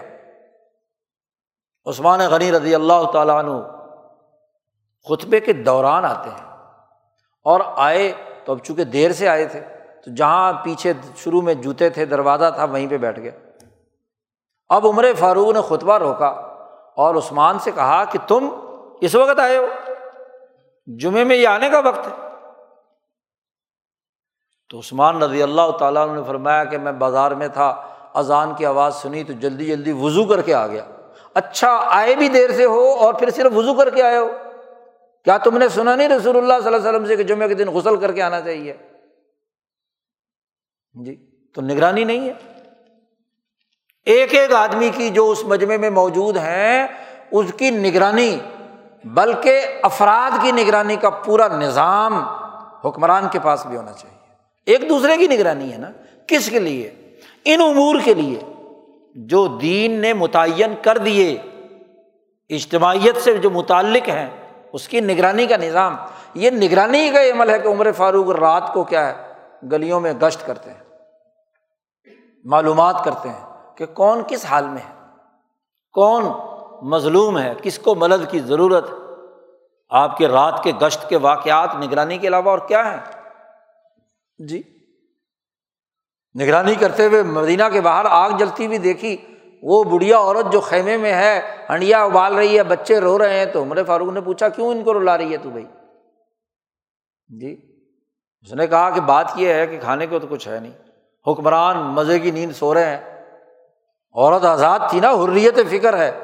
وہ عورت کہتی ہے، عمر فاروق جو ہے، وہ تو حکمران ہے، اسے کیا خبر؟ جی میرے بچے بھوک سے بلک رہے ہیں۔ تو عمر فاروق نے کہا، یہ ہنڈیا میں پکا کیا رہی ہے؟ اس نے کہا، یہ ہنڈیا میں پانی اور پتھر ہے ان کو تسلی دے رہی ہوں کہ بس ابھی پک جائے گا، ابھی پک جائے گا، تو تاکہ وہ کیا ہے، اتنے رو رو کر سو جائیں گے بس۔ عمر فاروق کو بڑا احساس ہوا، وہاں سے نکلے، سیدھے آٹا گھر بنایا ہوا ہے اور وہاں سے آٹا اٹھا کر کیا ہے، خود لا رہے ہیں۔ جی۔ ایک صحابی نے دیکھ لیا، انہوں نے کہا، اے امیر المومنین آپ مجھے دے دیں۔ انہوں نے کہا، یہ تمہارے سے قیامت کے دن پوچھو گی میرے سے پوچھو گی میں نے شہادت دینی ہے لی تکون شہدا الناس۔ یہ نگرانی کی ذمہ داری تو مجھ پر ہے۔ جی چلے اور وہاں پہنچ گئے۔ جا کر آٹا گوندا اپنے ہاتھ سے، روٹی بنائی۔ اسے کہا، جا کر بچوں کو چپ کرا۔ ہاں جی توے کے اوپر روٹی ڈالی اور پھونکنی سے ہاں جی پھونک مارتے تھے۔ ان سے کہا، خبردار میرے پیچھے نہ آنا۔ وہ ٹیلے سے دیکھ رہے ہیں کہ عمر فاروق کی ڈاڑی راکھ سے بھر گئی۔ روٹی پکائی اور ان بچوں کو کھلائی۔ جب بچوں نے کھائی اور خوشی محسوس کی تو عمر فاروق کے چہرے پر مسکراہٹ اور رونق تاری کی نگرانی کا نظام ہے کہ کون بھوکا ہے، کون محتاج ہے۔ تو حکمرانوں نے بھی نگرانی کرنی ہے کہ جو امور ہیں وہ پورے طور پر ہو رہے ہیں کہ نہیں ہو رہے۔ حج کے امور، زکوٰۃ کے امور، مالیاتی امور، روزے کے امور تراوی کے امور، نگرانی ہے نا؟ رات کو مسجد نبی میں عمر فاروق آئے، دیکھا کہ کوئی ٹولی یہاں پڑھ رہی ہے نماز، کوئی وہاں پڑھ رہی ہے، کوئی وہاں پڑھ رہی ہے وہاں پڑھ رہی ہے۔ انہوں نے کہا اچھا ہے یہ تو الگ الگ ٹکڑیاں بٹ گئی اور یہ آج ٹکڑیاں ہیں اور اگر یہ سلسلہ جاری رہا تو فرقے بن جائیں گے۔ ہر قاری کا اپنا اپنا کیا ہوگا؟ معاملہ ہوگا۔ تو کیوں نہ ایک قاری کے ماتحت کر دیا جائے تو تراوی کا نظام بنا دیا۔ تاکہ اجتماعیت برقرار رہے، تو معاملات کی نگرانی کریں گے، معلومات لیں گے، سوسائٹی کے مسائل معلوم کریں گے، حکمران، تو اس کے مطابق قانون سازی، انتظامی احکامات اور سسٹم بنے گا نا۔ اگر نگرانی نہیں ہے، خواب غفلت میں سوئے ہوئے ہیں، تو وہ کیا نظام ہوگا؟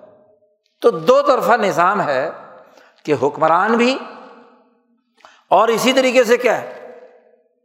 عوام بھی۔ عوام حکمرانوں کا احتساب کریں اور حکمران عوام کا نگرانی کر کے ان کے مسائل اور ضروریات کو پورا کریں۔ آپ دیکھیے کہ یہ وہ نظام ہے، نگرانی کا، جو نبی کرم صلی اللہ علیہ وسلم اور دین اسلام نے متعین کیا۔ اور اسی بات کو حضرت عثمان رضی اللہ تعالیٰ نے اپنے زمانے میں کیا۔ تمام قلم رو خلافت میں تمام گورنروں کو یہی احکامات ہیں۔ کہ یہ نگرانی کا نظام جاری رہنا چاہیے۔ اسی بات کو حضرت علی رضی اللہ تعالیٰ عنہ نے واضح کیا۔ باقاعدہ خط جاری کیا تمام لوگوں کو کہ دیکھو جو ہاں جی کام ہو رہے ہیں، ان میں کسی فرد واحد کی رائے کا اعتبار صرف نہیں ہوگا، اس پر اجتماعی معاملہ ہوگا۔ جی کسی کی اکیلے کی اتباع نہیں کی جا سکتی۔ دوسروں کی آرا کو سامنے رکھنا اور نگرانی کے اس نظام کو برقرار رکھنا ضروری ہے۔ اب اس سے بڑھ کر سسٹم کے ڈسپلن کی اور بات کیا ہو سکتی ہے؟ کہ باوجود اس بات کے کہ عثمان رضی اللہ تعالیٰ عنہ کے خلاف بغاوت ہو رہی ہے، وہ جو مسجد، جو اجتماعیت کا مرکز تھی، وہاں انہیں نماز پڑھانے نہیں دی جا رہی۔ باغی مسجد پر قابض ہے۔ تمام فوج اجازت مانگ رہی ہے کہ ان کے خلاف اقدام کرنے کی اجازت دی جائے۔ عثمان خلیفہ ہیں، جو حکم دے دیں۔ لیکن ایک طرف وہ باغی ہیں، کہتے ہیں یہ قبائے خلافت اتار دو۔ کہتے ہیں تمہارے کہنے سے کیوں اتار دو؟ جو نظم بن چکا ہے ڈسپلن بن چکا ہے، اس ڈسپلن کی خلاف ورزی نہیں ہو سکتی۔ جی۔ کوئی بھی ایک گروہ اٹھے اور اٹھ کر ریاست کے خلاف بغاوت کر دے، یہ کوئی مذاق ہے؟ انہوں نے کہا، کیوں دے دوں تمہاری وجہ سے استعفیٰ بھائی؟ خلافت، حکومت، یہ اللہ نے میرے سپرد کیا، تو اللہ کی اس نعمت کو میں اتار کر دے دوں تمہیں؟ ایسا نہیں ہو سکتا۔ اب فوج اجازت مانگ رہی ہے کہ جناب ان کو ذرا اقدام کی اجازت دیجیے تو ان کو بھی روک دیا کہ نہیں۔ میں اس مدینہ الرسول میں جھگڑے اور لڑائی کے لیے تلوار اٹھانے کی اجازت، اپنی سیکورٹی فورسز ان کو ایسا اقدام کرنے کی اجازت نہیں دے سکتا جو جماعت کے اندر افطرا کو انتشار پیدا کرے۔ حتیٰ کہ صبر و اعتدال کی حالت دیکھیے کہ ایک صحابی گزر رہے ہیں، حضرت عثمان اوپر اپنے مکان کے اوپر کھڑے ہوئے ہیں۔ جی۔ بالا خانے میں۔ ایک آدمی سڑک سے گزر رہا ہے، جو ان کا وفادار ہے شاید نگرانی کے لیے۔ تو حضرت عثمان نے اس سے پوچھا کہ تم مسجد میں نماز ہو رہی، تم نماز پڑھنے کیوں نہیں جا رہے؟ اس نے کہا، امیر المومنین، یہ باغی لوگ ہیں اور وہاں ان کا باغیوں کا سردار نماز پڑھا رہا ہے۔ آپ کو انہوں نے مسلح سے ہٹا دیا ہے۔ تو ہم آپ کے بغیر ان کے ساتھ نماز پڑھنے کے لیے کیسے جائیں؟ عثمان نے کہا، دیکھو، باغی ہیں، یہ اگر اچھا کام کر رہے ہیں تو اچھے کام میں شریک ہو جاؤ۔ نماز پڑھ رہے ہیں نا، اللہ کی عبادت کر رہے ہیں۔ اور جب یہ برا کام کریں تو ان سے بچنا۔ حضرت شاخ الحمد نے یہ جملہ نقل کر کے کہا کہ یہاں کی سیاسی حکمت عملی میں اس عثمانی اصول کو سامنے رکھنا چاہیے۔ تو بات یہ ہے کہ جو اجتماعیت، جو ذمہ داری حکمرانوں کی ہے، صبر، علم ہاں جی اس کو کنٹرول بھائی اگر حکومت ایکشن لینے لگ جائے وہ تشدد پر اترائے تو اس سے بڑھ کر سسٹم کی خرابی کی بات کیا ہے؟ اس کے پاس تو ویسے ہی اتھارٹی موجود ہے۔ اسی طرح حضرت علی المرتضیٰ آپ دیکھیے قاضی شرح ان کا مقرر کردہ قاضی ہے۔ جی بلکہ حضرت عمر کے زمانے میں مقرر ہوئے تو اس کو برقرار رکھا حضرت علی رضی اللہ تعالیٰ نے اب خلیفہ وقت کی زرا گم ہوئی اور ایک وہ یہودی کے پاس ملی۔ اور معاملہ یہ ہے کہ حکمران اپنی مرضی سے جو چاہے ہاں جی اس سے وہ اپنی ذرا چھین لے، لیکن نہیں۔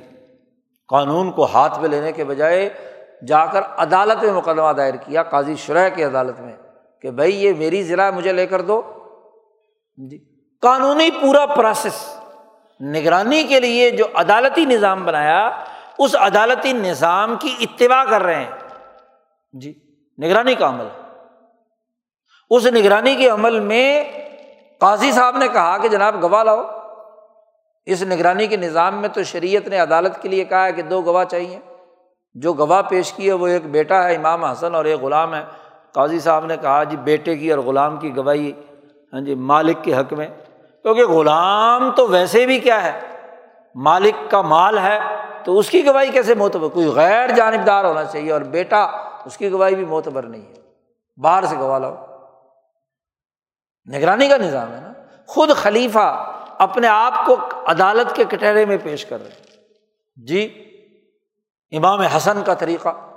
کس کس ہاں جی خلیفہ کی یہ بات بیان کی جائے کہ اس نے اپنے آپ کو پیش کیا نگرانی کے لیے، نگرانی کی بھی اور نگرانی کے لیے اپنے آپ کو پیش بھی کیا۔ امیر معاویہ رضی اللہ تعالیٰ عنہ، پہلے بھی یہ میں نے واقعہ سنایا۔ امیر معاویہ رضی اللہ تعالیٰ عنہ نے معاہدہ کیا رومیوں سے۔ اور وقت ختم ہونے میں کوئی پندرہ بیس دن رہتے ہیں اور پندرہ بیس دن کا ہی سفر تھا ان کی سرحد پر جانے کا۔ کو بگل بجا دیا کہ چلو دمشق سے نکلو اور سرحد پر پہنچو۔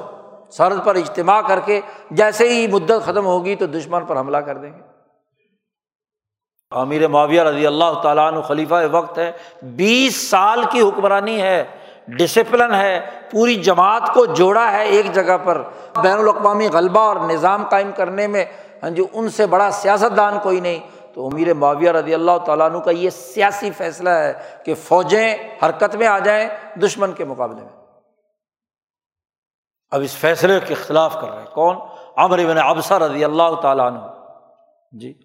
تو وہ دور سے گھوڑا دوڑاتے ہوئے سامنے آتے ہیں، امیر معاویہ رضی اللہ تعالیٰ عنہ کے گھوڑے کی لگام پکڑ لی اور کہا کہ آپ کو پتہ نہیں رسول اللہ صلی اللہ علیہ وسلم نے فرمایا ہے۔ ہاں جی وفاداری ہونی چاہیے وفا اللہ قدار ہاں جی وفاداری ہونی چاہیے معاہدہ پورا، ابھی تو معاہدہ برقرار ہے۔ جب معاہدہ برقرار ہے، آپ جنگی مومنٹ نہیں کر سکتے۔ فوج کو نقل و حرکت کا حکم نہیں دے سکتے، یہ یہ معاہدے سے غداری ہے۔ گو رومیوں سے ہوئی ہے، غیر مسلموں سے معاہدہ ہے۔ لیکن آپ یہ کام نہیں کر سکتے۔ حدیث سنائی تو حضرت امیر معاویہ رضی اللہ وہیں رک گئے۔ جی۔ ورنہ کیسر و کسرا کو شکست دینے والے اور رومیوں کو ناکو چنے چبانے والے سربراہ کے سامنے کیا ہے؟ ایک بات رائے، آزادی رائے کے ساتھ بیان کی جا رہی ہے تو اس کو قبول کر رہے ہیں۔ جی۔ آپ دیکھیے کہ یہ وہ خلفاء کا طریقۂ کار تھا اور اس کا مرکز مسجد تھی۔ اس لیے اب مسجد میں حکمران سے کہا گیا ہے کہ وہ جمعہ پڑھایا گیا۔ یا حکمران کا با اختیار نمائندہ پڑھائے، جسے فیصلے کا اختیار ہے، جو اس شہر کا حاکم ہے، جو اس ریاست اور صوبے کا گورنر، تاکہ وہ نگرانی، جو عوامی نگرانی ہے، وہ بھی کرے۔ اور عوام بھی اس سے جو سوال پوچھنا چاہیں، مالی حساب سے متعلق، کوئی سیاسی فیصلوں سے متعلق، وہ بھی رائے دیں۔ جی۔ ہزار بارہ سو سال مسلمانوں کا یہ اجتماعی نظام جاری رہا۔ خلافت راشدہ ہو، خلافت بنو میاں ہو، یا خلافت بنو عباس ہو، یا خلافت بنو عثمان۔ جی۔ اور خاص طور پر وہ حریت پسند علماء فقہ محدثین، محققین ہاں جی اہل علم اور اہل الرائے۔ ہاں جی۔ ان کی رائے، ان عمرا کی، ان علماء کی۔ آرا ہی تھیں جو اس خلافت کو ڈسپلن میں رکھتی تھی اس پورے حکومتی نظام کو، قومی نظام کو۔ یہی حال اس بر عظیم پاک و ہند کے اندر۔ ہاں جی جب سے مسلمانوں نے حکومت سنبھالی، یہی اجتماعی نظام تھا۔ جی چند ادھر ادھر کے جھوٹے سچے واقعات تاریخ میں سے نکال کر پوری تاریخ کو مسق کرنا یہ سامراجی طریقۂ تاریخ ہے۔ ورنہ حقیقت میں اگر تاریخ دیکھی جائے تو اس پوری تاریخ کے حوالے سے ایسے سر بکف سینکڑوں واقعات ہیں۔ اگر سنانا شروع کرو تو کئی گھنٹے اسی میں صرف ہو جائیں۔ آپ دیکھیے کہ یہ وہ نگرانی کا نظام ہے کہ عوام نگرانی کریں گے عدالتوں کی بھی ہاں جی حکومتوں کی بھی، انتظامی افسران کی بھی۔ اور اسی طرح ہاں جی حکمران نگرانی کریں گے۔ اس اجتماعی نظام کے ذریعے سے ریاست کی، انسانی حقوق کی، ان کی ضروریات پوری کرنے کی۔ یہ وہ اجتماعی نظام تھا جس سے قوموں نے ترقی کی۔ افریقہ زوال کی حالت میں تھا۔ مسلمانوں کے اس اجتماعی نظام میں افریقہ سونے میں کھیلنا لگے۔ یورپ زوال کی حالت میں تھا۔ ہاں جی بنو میاں عبد الرحمان جب اندلس میں داخل ہوئے تو یورپ کا وہ حصہ جو مسلمانوں کے زیر نظام آیا، تو آپ دیکھیے قومی نظام نے علم تخلیق کیا، حکمت دی، سیاسی ترقی کی، معاشی ترقی کی، اجتماعی ترقی کی بلا تفریق رنگ نسل مذہب۔ یہ ہندوستان جی کس ظلمت قدے میں تھا؟ ان کے اس اجتماعی نظام کے نتیجے میں ہندوستان نے وہ ترقی کی کہ سولہویں سترہویں صدی عیسوی تک دنیا کی کل دولت کا پچیس فیصد دولت کا مالک تھا۔ آزادی اور حریت تھی۔ قومیں بنی قوموں کو بنایا۔ وہ چین میں گئے ہوں یا ہندوستان میں؟ وہ ایران میں آئے ہوں یا توران میں؟ وہ وسطی ایشیا میں آئے ہوں یا مشرق وسطیٰ میں؟ وہ عرب میں گئے ہوں یا افریقہ میں؟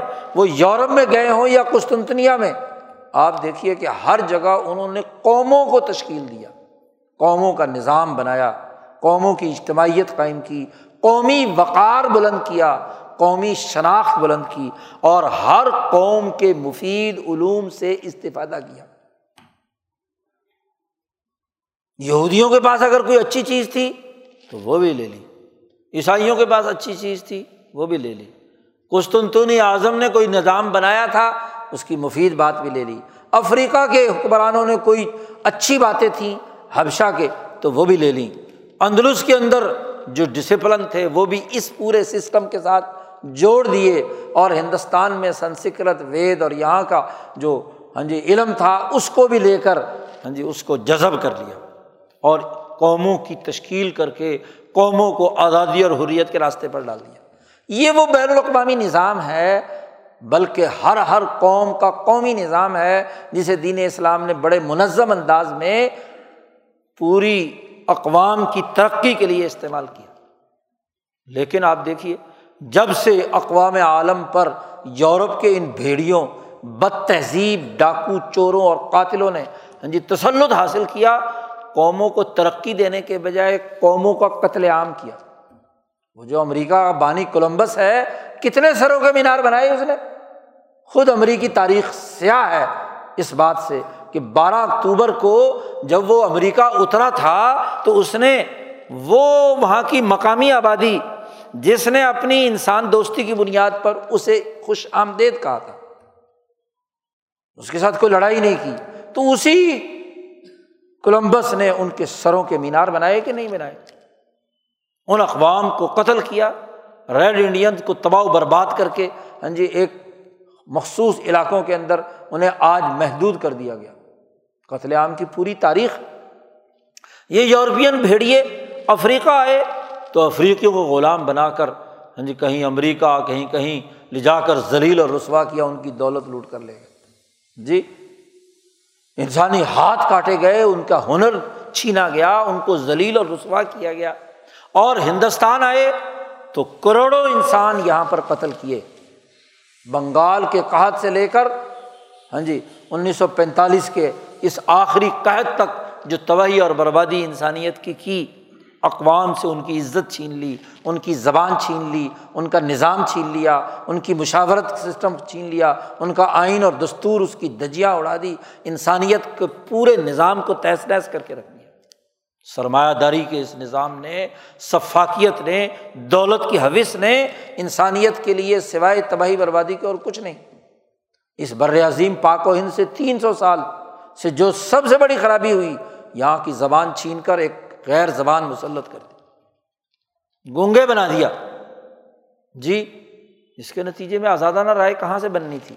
رائے بنانا ختم کر کے پرپگنڈے کی بنیاد پر غلط رائے ان کے دماغوں میں اونڈیلی گئی۔ با مانا مشاورت ختم کر کے مشاورت کا ڈھکوسلا۔ جی بنایا گیا۔ مشاورت کے حوالے سے ہاں جی صرف نام نہاد، اسمبلی بنا دی، کوئی ہاں جی ادارہ بنا دیا، کوئی کونسل بنا دی، بس۔ اور اصل حقیقی مشاورت قومی نقطۂ نظر سے ختم کر دی۔ عدالتی نظام تباہ کر دیا۔ سامراجی اور سرمایہ دارانہ مقاصد کے لیے استعمال کیا۔ انتظامی ڈھانچہ تباہ و برباد کر دیا گیا۔ ایسا انتظامی ڈھانچہ تشکیل دیا گیا جو سرمایہ داری کے مفادات کو آگے بڑھائے، یہاں کے انسانوں کو حقیر بنائے، اس حکارت کے لیے ججوں کو، وکیلوں کو، انتظامی افسروں کو اور پورے ہاں جی جتنے بھی ان کے اعلی کار اور ایجنٹ تھے، ان کو بہت بڑے تنخواہیں، بہت زیادہ اختیارات، بہت زیادہ عیاشیاں، بہت سی مفادات جس سے یہاں کی قوموں کو قدم قدم پر ذلیل کرنا، ہر دفتر میں گھسے ذلیل ہو۔ اس کے ساتھ سلو اسی کے پیسے سے کہا جاتا پبلک سرونٹ کیسے پبلک سرونٹ پبلک کی توہین کرنے کے لیے خدمت کا کام ہے، ذلت اور رسوائی کا کام ہے۔ ایک جج بھی، ایک وکیل بھی، ایک پروفیسر بھی، ایک اے سی ڈی سی کمشنر بھی، ایک انتظامی افسر بھی اپنے دفتر میں آنے والے ہر سائل کو ذلیل سمجھتا عزت دینے کے بجائے۔ آپ دیکھیے کہ یہ ذلت اور رسوائی کا نظام، پھر نگرانی کا نظام۔ سمجھنے کی آج بات یہ ہے۔ نگرانی کے نظام کے لیے جو مرکز بنایا تھا مسجد، اس کی حیثیت ختم کر دی۔ جی مسجد کے مرکز میں حکمران بھی آ کر جواب دے تھا اور عوام بھی ہاں جی ان کی نگرانی کا بھی نظام تھا۔ جو یہ اجتماعی نظام تھا تو مسجد کی یہ حیثیت ختم کر دی۔ کیونکہ جب حکم کمپنی بہادر کا ہوا ہاں جی تو حکم اب انگریز کی ایسٹ انڈیا کمپنی کی ایجنسی سے جاری ہوگا تو حکم کا مرکز مسجد نہیں رہی۔ اسی مسجد کے کھوکھلا پن کو واضح کیا شاہ عبد العزیز دہلوی نے اپنے فتوے میں۔ کہ اگرچہ جمعے کی نماز پڑھنے کی اجازت ہے، لیکن جمعے کے خطیب کے پاس نگرانی کا کوئی نظام نہیں۔ اور عوام اس بیچارے خطیب کا کیا احتساب کریں گے؟ جس کا احتساب کرنا ہے وہ مسجد سے باہر بیٹھا ہوا ہے۔ اس کا احتساب کیسے ہوگا؟ اگرچہ روزہ رکھنے کی اجازت ہے، اگرچہ عید کا بہت بڑا اجتماع ہے اور عید پڑھائی جا رہی ہے، شاہی خطیب ہی پڑھا رہا ہے۔ جس کو مغلوں نے مقرر کیا تھا، تو مسجد کی طاقت تو ختم کر دی۔ اس عید سے وہ جو اصل مقصد تھا نگرانی کے نظام کا، وہ تو توڑ دیا۔ اس لیے فرمایا، دارالحرب، اب یہ دارالاسلام نہیں رہا۔ دارالحرب ہے، آزادی کی جنگ لڑنا لازمی اور ضروری ہو گیا۔ مسجدیں بے روح ہو گئیں۔ ان مسجدوں کا انتظام اور نظم و نسق اس پر اتھارٹی انگریزوں کی بن گئی تو مسجد کی اجتماعیت کو توڑ کر ختم کر دیا گیا۔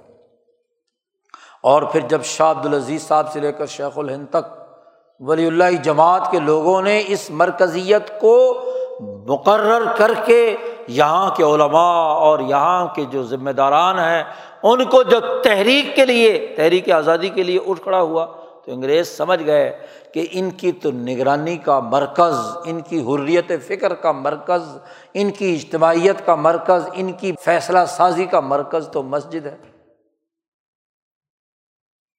تو اگلے دور میں اس مسجد کے اندر اپنے لندن کے مرکز سے تیار کر کے جعلی جاسوس مولوی اور عالم مسلط کیے بلکہ ایسے ایسے بھی گزرے کہ انگریز ہے، مسلمان نہیں ہے، لمبی ڈاڑی جبا کبا اور پگڑی اور عربی فصیح بولتا ہے، قرآن یاد ہے، نماز بڑی اچھی پڑھاتا ہے، تلاوت بڑی خوشحالانی سے کرتا ہے۔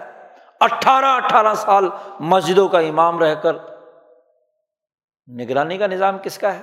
انگریز کا۔ جاسوسی اس کے لیے کرتا ہے کہ کون کون نمازی، اس کی سوچ اور رائے کیا ہے۔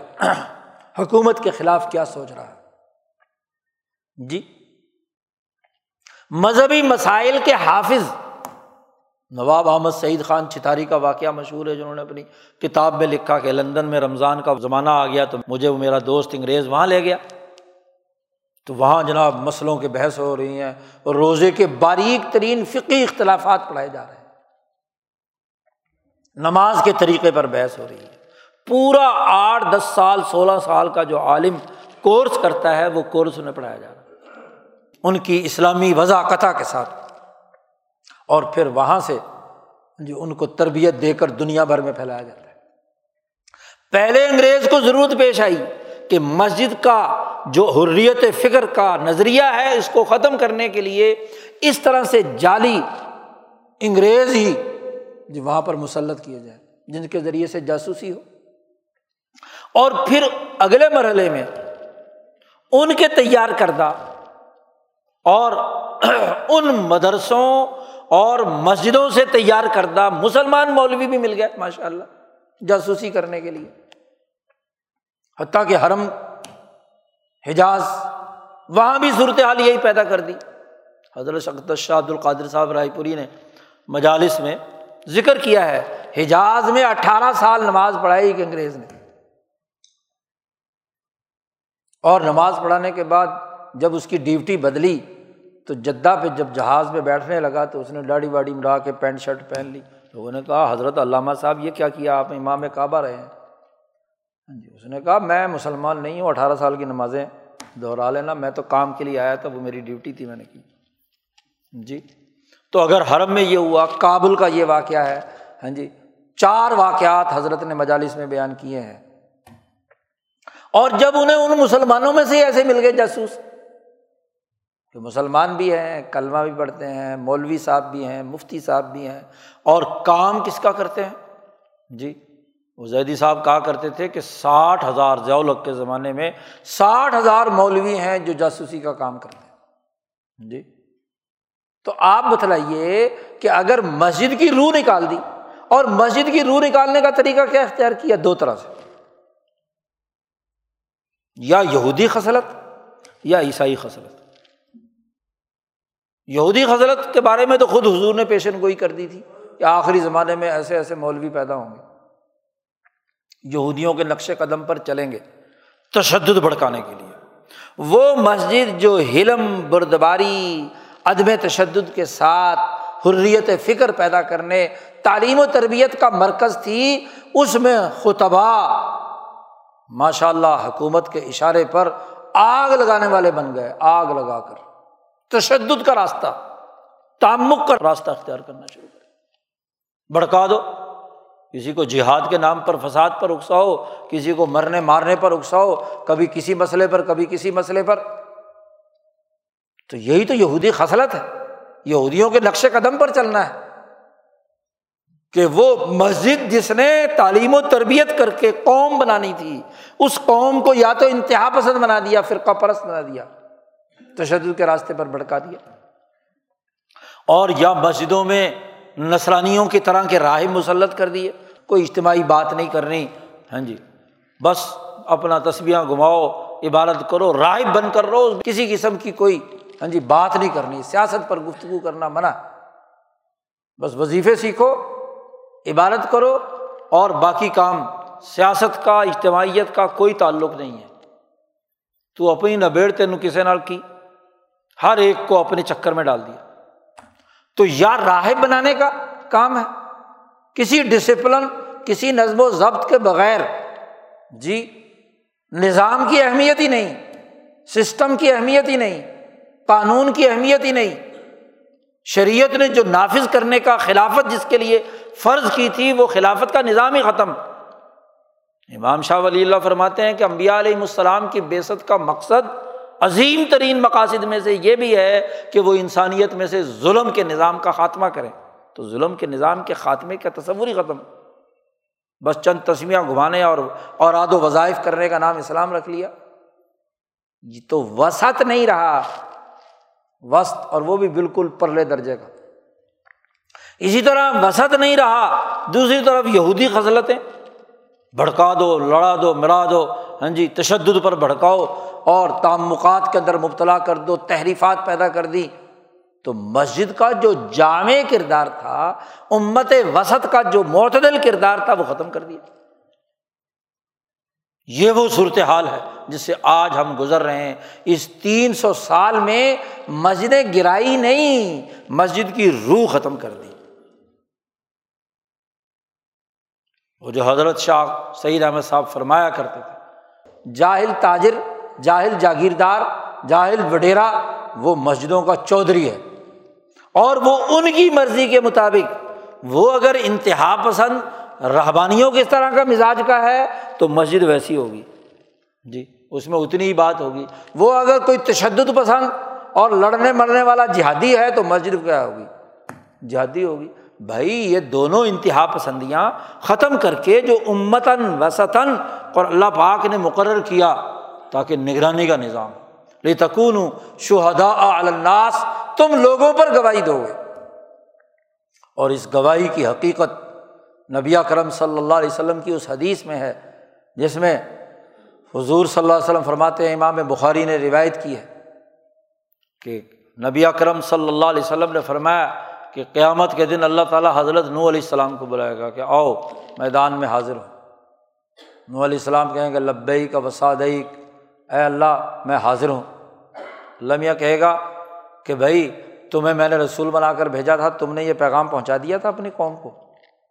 کہیں گے ہاں جو آپ نے پیغام دیا تھا، میں نے پہنچا دیا تھا۔ جی وہ امت سے پوچھیں گے کہ بھائی، یہ نو علیہ السلام نے تمہیں ساڑھے نو سو سال، ہزار سال تبلیغ کی تھی؟ انہوں نے کہا، خدا کی قسم، ہمارے پاس تو کوئی ڈرانے والا ہی نہیں آیا۔ صاف مکر جائیں گے، کسی نے ہمیں نہیں ڈرایا۔ اللہ میاں نو علیہ السلام سے پوچھیں گے کہ بھائی تیری ساری امت تو کہہ رہی ہے کہ ہمیں کوئی ڈرانے والا نہیں آیا تو کہتا میں نے پیغام ہے تیرا گواہ کون ہے؟ نو علیہ السلام سے اللہ میاں پوچھیں گے کہ تمہارا گواہ کون ہے؟ تو نو علیہ السلام کہیں گے کہ میرا گواہ امت محمدیہ اور محمد صلی اللہ علیہ وسلم اللہ پاک امت محمدیہ کو بلائیں گے۔ ہاں بھائی بتاؤ کہ بھی نو علیہ السلام نے اپنی قوم کو ساڑھے نو سو سال تبلیغ کی تھی؟ امت کہے گی ہاں تبلیغ کی تھی۔ وہ اعتراض کریں گے نو علیہ السلام کی قوم والے کہ بھائی بات یہ ہے کہ یہ تو آئے بہت بعد میں تھے، انہیں کیا پتا کہ ہم نے ہمیں تبلیغ کی تھی کہ نہیں کی تھی۔ جی تو ان کی گواہی کیسے؟ گواہی پر جرا ہوگی۔ تو امت محمدیہ سے اللہ تعالیٰ پوچھیں گے کہ ہاں بھائی تم گواہی دے رہے ہو تو کس بنیاد پر؟ انہوں نے کہا جی ہمارے گواہ حضرت محمد مصطفیٰ صلی اللہ علیہ وسلم۔ تو وہ یقور الرسول علیکم شہیدن پھر حضور صلی اللہ علیہ وسلم نے یہ آیت پڑھی کہ تم انسانیت کے گواہ ہو، حتیٰ کہ وہ انسانیت جو ماضی میں بھی گزری ہے۔ اور جب ماضی کی گزری ہوئی امت پر گواہی اور ذمہ داری تمہاری ہے، تو یہ بعد والے جو ہیں، ان کی گواہی نہیں ہوگی۔ ان کی بھی گواہی کریں گے۔ جی جن کے سامنے یہ سب کچھ ہوا ہے۔ اور اس گواہی کی تصدیق حضرت محمد مصطفیٰ صلی اللہ علیہ وسلم کریں گے کہ آپ نے ہمیں بتایا ہے۔ کیونکہ آپ ماضی کے واقعات کو بھی جانتے ہیں اور آنے والے واقعات کو بھی جانتے ہیں۔ آپ نے مشاہدے کے مطابق حق گواہی دی ہے۔ اس گواہی کی بنیاد پر ہم گواہی دیتے ہیں کہ نو علیہ السلام نے ساڑھے نو سو سال تبلیغ کی تھی۔ قرآن میں آیت موجود ہے۔ جی ہم نے نو علیہ السلام کو بھیجا۔ انہوں نے کیا ہے؟ ساڑھے نو سو سال تبلیغ کی۔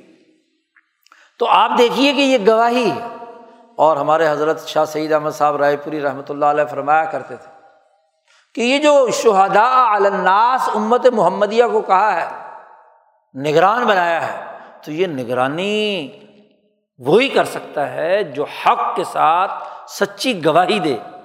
جی سچا چوکی دار ہو۔ اور اگر چوکی دار چوروں کے ساتھ مل جائے تو پھر کیا ہوگا؟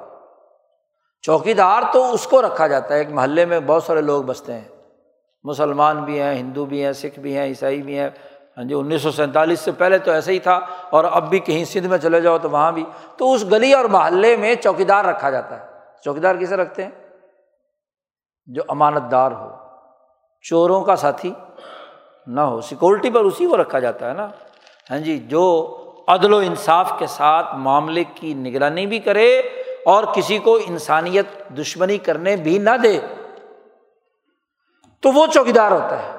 اور اگر کسی بستی اور محلے کا چوکیدار وہ چوروں کے ساتھ مل جائے تو کوئی اسے چوکیدار رکھے گا۔ آج مسلمان کہتے ہیں، حضرت فرماتے آج مسلمان کہتے کوئی ہمیں چوکیدار ہی نہیں مانتا۔ ہم شہدا الناس کیسے ہوں گے؟ تو بھائی تم اپنے اندر وہ اخلاق پیدا کرو۔ وہ رویے پیدا کرو جو امت وسط کے نبی کرم صلی اللہ علیہ وسلم نے بیان کیے ہیں۔ اپنی رائے آزاد رکھو۔ بامانہ مشاورت۔ جی صحیح حکم اور فیصلے تک پہنچو۔ صحیح سسٹم اور نظام بناؤ۔ اس کی نگرانی کا نظام بناؤ تو تمہیں کوئی چوکیدار کیوں نہیں رکھے گا؟ جی اور جب تم چوکیدار ہوگے تو پھر تمہارا فریضہ ہے کہ ایک یہودی کی جان کی بھی حفاظت کرو۔ ایک عیسائی کی بھی، مظلوم عیسائی کی بھی۔ مظلوم یہودی، مظلوم عیسائی، مظلوم ہندو، مظلوم سکھ، مظلوم مسلمان۔ ہر ایک انسان کی حفاظت کرو جو مظلوم ہے۔ چوکیدار کا کام چور، کسی بھی نسل یا مذہب کا ہو۔ ڈاکو، اس کے خلاف اقدام کرنا ہوتا ہے اور جو مظلوم ہے وہ کسی بھی نسل اور کسی بھی قوم کا ہو، کسی بھی مذہب کا ہو، اس کی حفاظت کرنی ہوتی ہے۔ چوکیدار کا کام یہ ہوتا ہے۔ اور اگر چوکیدار یہ کام نہ کرے، الٹا چوروں، ڈاکوؤں کا ایجنٹ بن جائے، تو اس کو چوکیدار کون رکھے گا؟ آج تم اس لیے چوکیدار نہیں ہو کہ تم نے اپنے اخلاق ختم کر دیے۔ قوموں کی آزادی اور حریت کے جو طریقۂ کار تھے، وہ تم نے ختم کر دیے۔ تو چوکیدار بننے کے لیے شہدا الناس بننے کے لیے انسانیت کا غمخوار ہونا ضروری ہے۔ جو امام انسانیت ابراہیم علیہ السلام نے اختیار کیا تھا، جو ہاں جی تمام امبیا کے امام، نبی المبیا حضرت محمد مصطفیٰ صلی اللہ علیہ وسلم نے انسانیت کے لیے نظام دیا تھا، تمہیں تو وہ اخلاق پیدا کرنے ہیں۔ اور اگر وہ نہیں ہے، تو جھوٹے کو کون چوکیدار رکھے؟ یہ عجیب چوکیداری ہے کہ ظالم اور مظلوم میں لڑائی ہو رہی ہے۔ اور آج مسلمان ملک سارے کے سارے کس کے ساتھ ہیں؟ ظالم کے ساتھ۔ ظالم دھمکیاں لگا رہا ہے۔ ہاں جی اور اگر کوئی ہاں جی بڑھ کے ان کے خلاف لگائے بھی یا کوئی اقدام کرے، ساری دنیا کو پتا ہے کہ ظلم ڈھا رہا ہے کون؟ بدماش یورپین، وہ طاقتیں کہ جو دنیا میں امن کو ختم کر کے جنگ کے نام پر ہاں جی تمام چیزیں کھاتے ہیں، وسائل لوٹتے ہیں، علاقوں پر قبضہ کرتے ہیں۔ جنگ جن کی وجہ سے ہو رہی ہے، ان کی حمایت میں ماشاء اللہ مسلمان یعنی جو چوکی دار تھا، وہ مسلمانوں کا چوکی دار تھا انسانیت کا، وہ ظالم کے ساتھ مل گیا، اس کا اعلی کار بن گیا۔ اس سے بڑی خرابی کی اور بات کیا ہوگی؟ اور مذہب کا جو کردار تھا، جو جامعت کے ساتھ، حریت پسندی کے ساتھ انسانیت کی حفاظت کا تھا، وہ چھوڑ دیا۔ یہ زوال کی سب سے بڑی وجہ ہے۔ اگر ہم اپنی قومی زندگی اور بین الاقوامی زندگی کو بہتر بنانا چاہتے ہیں، تو ہمیں دین کے اس پورے نظام کو سوچنا ہوگا۔ اور ایک بات اور، حضرت اقدس شاہ سعید احمد صاحب رائے پوری فرمایا کرتے تھے کہ اس وقت پوری دنیا ایک گلوبل ویلیج ہے۔ یہاں اپنی مسجد، اپنا شہر، اپنا ملک، اپنے ریجن کی بنیاد پر ہاں جی رائے قائم نہیں کی جا سکتی۔ رائے قائم کرنے، کسی حکم اور نتیجے تک پہنچنے، کسی ہاں جی نگرانی کے نظام تک پہنچنے کے لیے ضروری ہے کہ آپ کا ذہنی افق بین الاقوامی ہو۔ اقوام عالم کے حالات آپ کے سامنے ہوں کہ اس وقت دنیا کے عالمی حالات کیا ہیں؟ یہ جو آپ کے محلے میں کچھ ہو رہا ہے، آپ کی مسجد میں کچھ ہو رہا ہے، آپ کا مولوی کچھ کر رہا ہے، آپ کا کوئی سیاسی لیڈر کام کر رہا ہے، کوئی جماعت فیصلے کر رہی ہے، کوئی آپ کی بیوروکریسی حرکت کر رہی ہے، کوئی آپ کا جج کوئی کام کر رہا ہے، یہ آپ کے دانشور اور صحافی اور لفافہ بردار جو جھوٹے پراپگنڈے کر رہے ہیں، یہ جو سارا کام ہو رہا ہے، اس کا تعلق اس گلوبل ویلیج کے بین الاقوامی سسٹم کے ساتھ جب تک یہ بین الاقوامی سسٹم آپ کے سامنے نہیں ہوگا، اس وقت تک آپ صحیح رائے قائم نہیں کر سکتے۔ اور جب رائے صحیح نہیں ہے تو بامانہ مشاورت بھی نہیں۔ اور بامانہ مشاورت نہیں تو آپ کا ڈسیزن اور حکم اور فیصلہ بھی ناقص اور ادھورا ہے۔ پروپگنڈے کا شکار ہے۔ اور پھر آپ کی حکومت بھی ایسی ہی ہے، کیونکہ وہ بین الاقوامی تقاضوں کے متحد پھر آپ کا نگرانی کا نظام بھی، آپ کی مسجد بھی، آپ کے ادارے بھی، آپ کی عدالت بھی وہ اس نظام کے ساتھ جڑی ہوئی ہے۔ تو مسلمان کا جب تک بین الاقوامی سیاسی شعور نہ ہو، اس وقت تک وہ قومی حوالے سے بھی صحیح رائے قائم نہیں کر سکتے اس لیے حضرت فرماتے تھے کہ نگرانی کے نظام میں بھی لازمی اور ضروری ہے۔ نگران نے نگرانی کرنے کے بعد رائے بھی قائم کرنی ہوتی ہے۔ مشاورت سے کسی نتیجے تک بھی پہنچنا ہوتا ہے، کسی نہ کسی حکم تک بھی آنا ہوتا ہے، اور پھر اس کے مطابق، اپنی بسات کے مطابق اپنی تنظیمی صلاحیت بھی پیدا کرنی ہوتی ہے، اور اس کے مطابق نگرانی کا کام ہوگا۔ تمام چیزیں اس کے ساتھ مربوط ہیں۔ پتہ ہونی چاہیے کہ امریکہ میں کیا ہو رہا ہے، روس میں کیا ہو رہا ہے، چین میں کیا ہو رہا ہے، یوکرین میں کیا ہو رہا ہے، یورپ کیا کر رہا ہے، وینزویلا میں کیا ہو رہا ہے، لاطینی امریکہ میں کیا ہو رہا ہے، عرب میں کیا ہو رہا ہے، افریقہ میں کیا ہو رہا ہے۔ ادھر ایشیا پیسیفک میں کیا ہو رہا ہے؟ تمام چیزوں کی نگرانی کریں گے تو رائے صحیح بنے گی نا۔ یا تو خود نگرانی کریں، خود معلومات لیں، لیکن یا جن کی آپ کے اندر صلاحیت نہیں ہے تو جن کی اندر ہے ان کی اتباع کرنی پڑے گی۔ تو دیکھنے کی بڑی بنیادی بات ہے۔ آج مسلمان اس بین الاقوامی دنیا میں رہتا ہے تو بین الاقوامی کٹ پتلیوں کو سمجھے بغیر صحیح فیصلہ نہیں ہو سکتا۔ دین کا غلبہ فرض ہے مسلمان پر۔ لیو ذرا الدین کلی اور اس فرضیت کی ادا کرنے کے لیے بین الاقوامی سیاسی مناظر کی بنیاد پر صحیح رائے قائم کرنا۔ اور اگر صحیح رائے قائم نہیں کر سکتے تو غلط رائے کے اعلی کار بننے سے اپنے آپ کو بچانے کے لیے بھی ضروری ہے کہ اس تمام کا تجزیہ کیا جائے۔ ورنہ تو بکر و فریب کے اس جال میں پھنس کر سینکڑوں ہیں جو استعمال ہو چکے ہیں۔ اور مسلمان تو ماشاء اللہ پچھلے ہاں جی پچہتر سو سالوں سے اور یہاں کا مذہبی طبقہ خاص طور پر استعمال ہی ہوتا آ رہا ہے۔ جی مذہب کے دیوانے، وہ مسجد، وہ مرکز، دارالعلوم دیوبند، جس کے اندر عقل و شعور والے شیخ الہند تھے، جہاں مولانا سید حسین احمد مدنی تھے، عبید اللہ سندھی تھے، مفتی کفایت اللہ تھے۔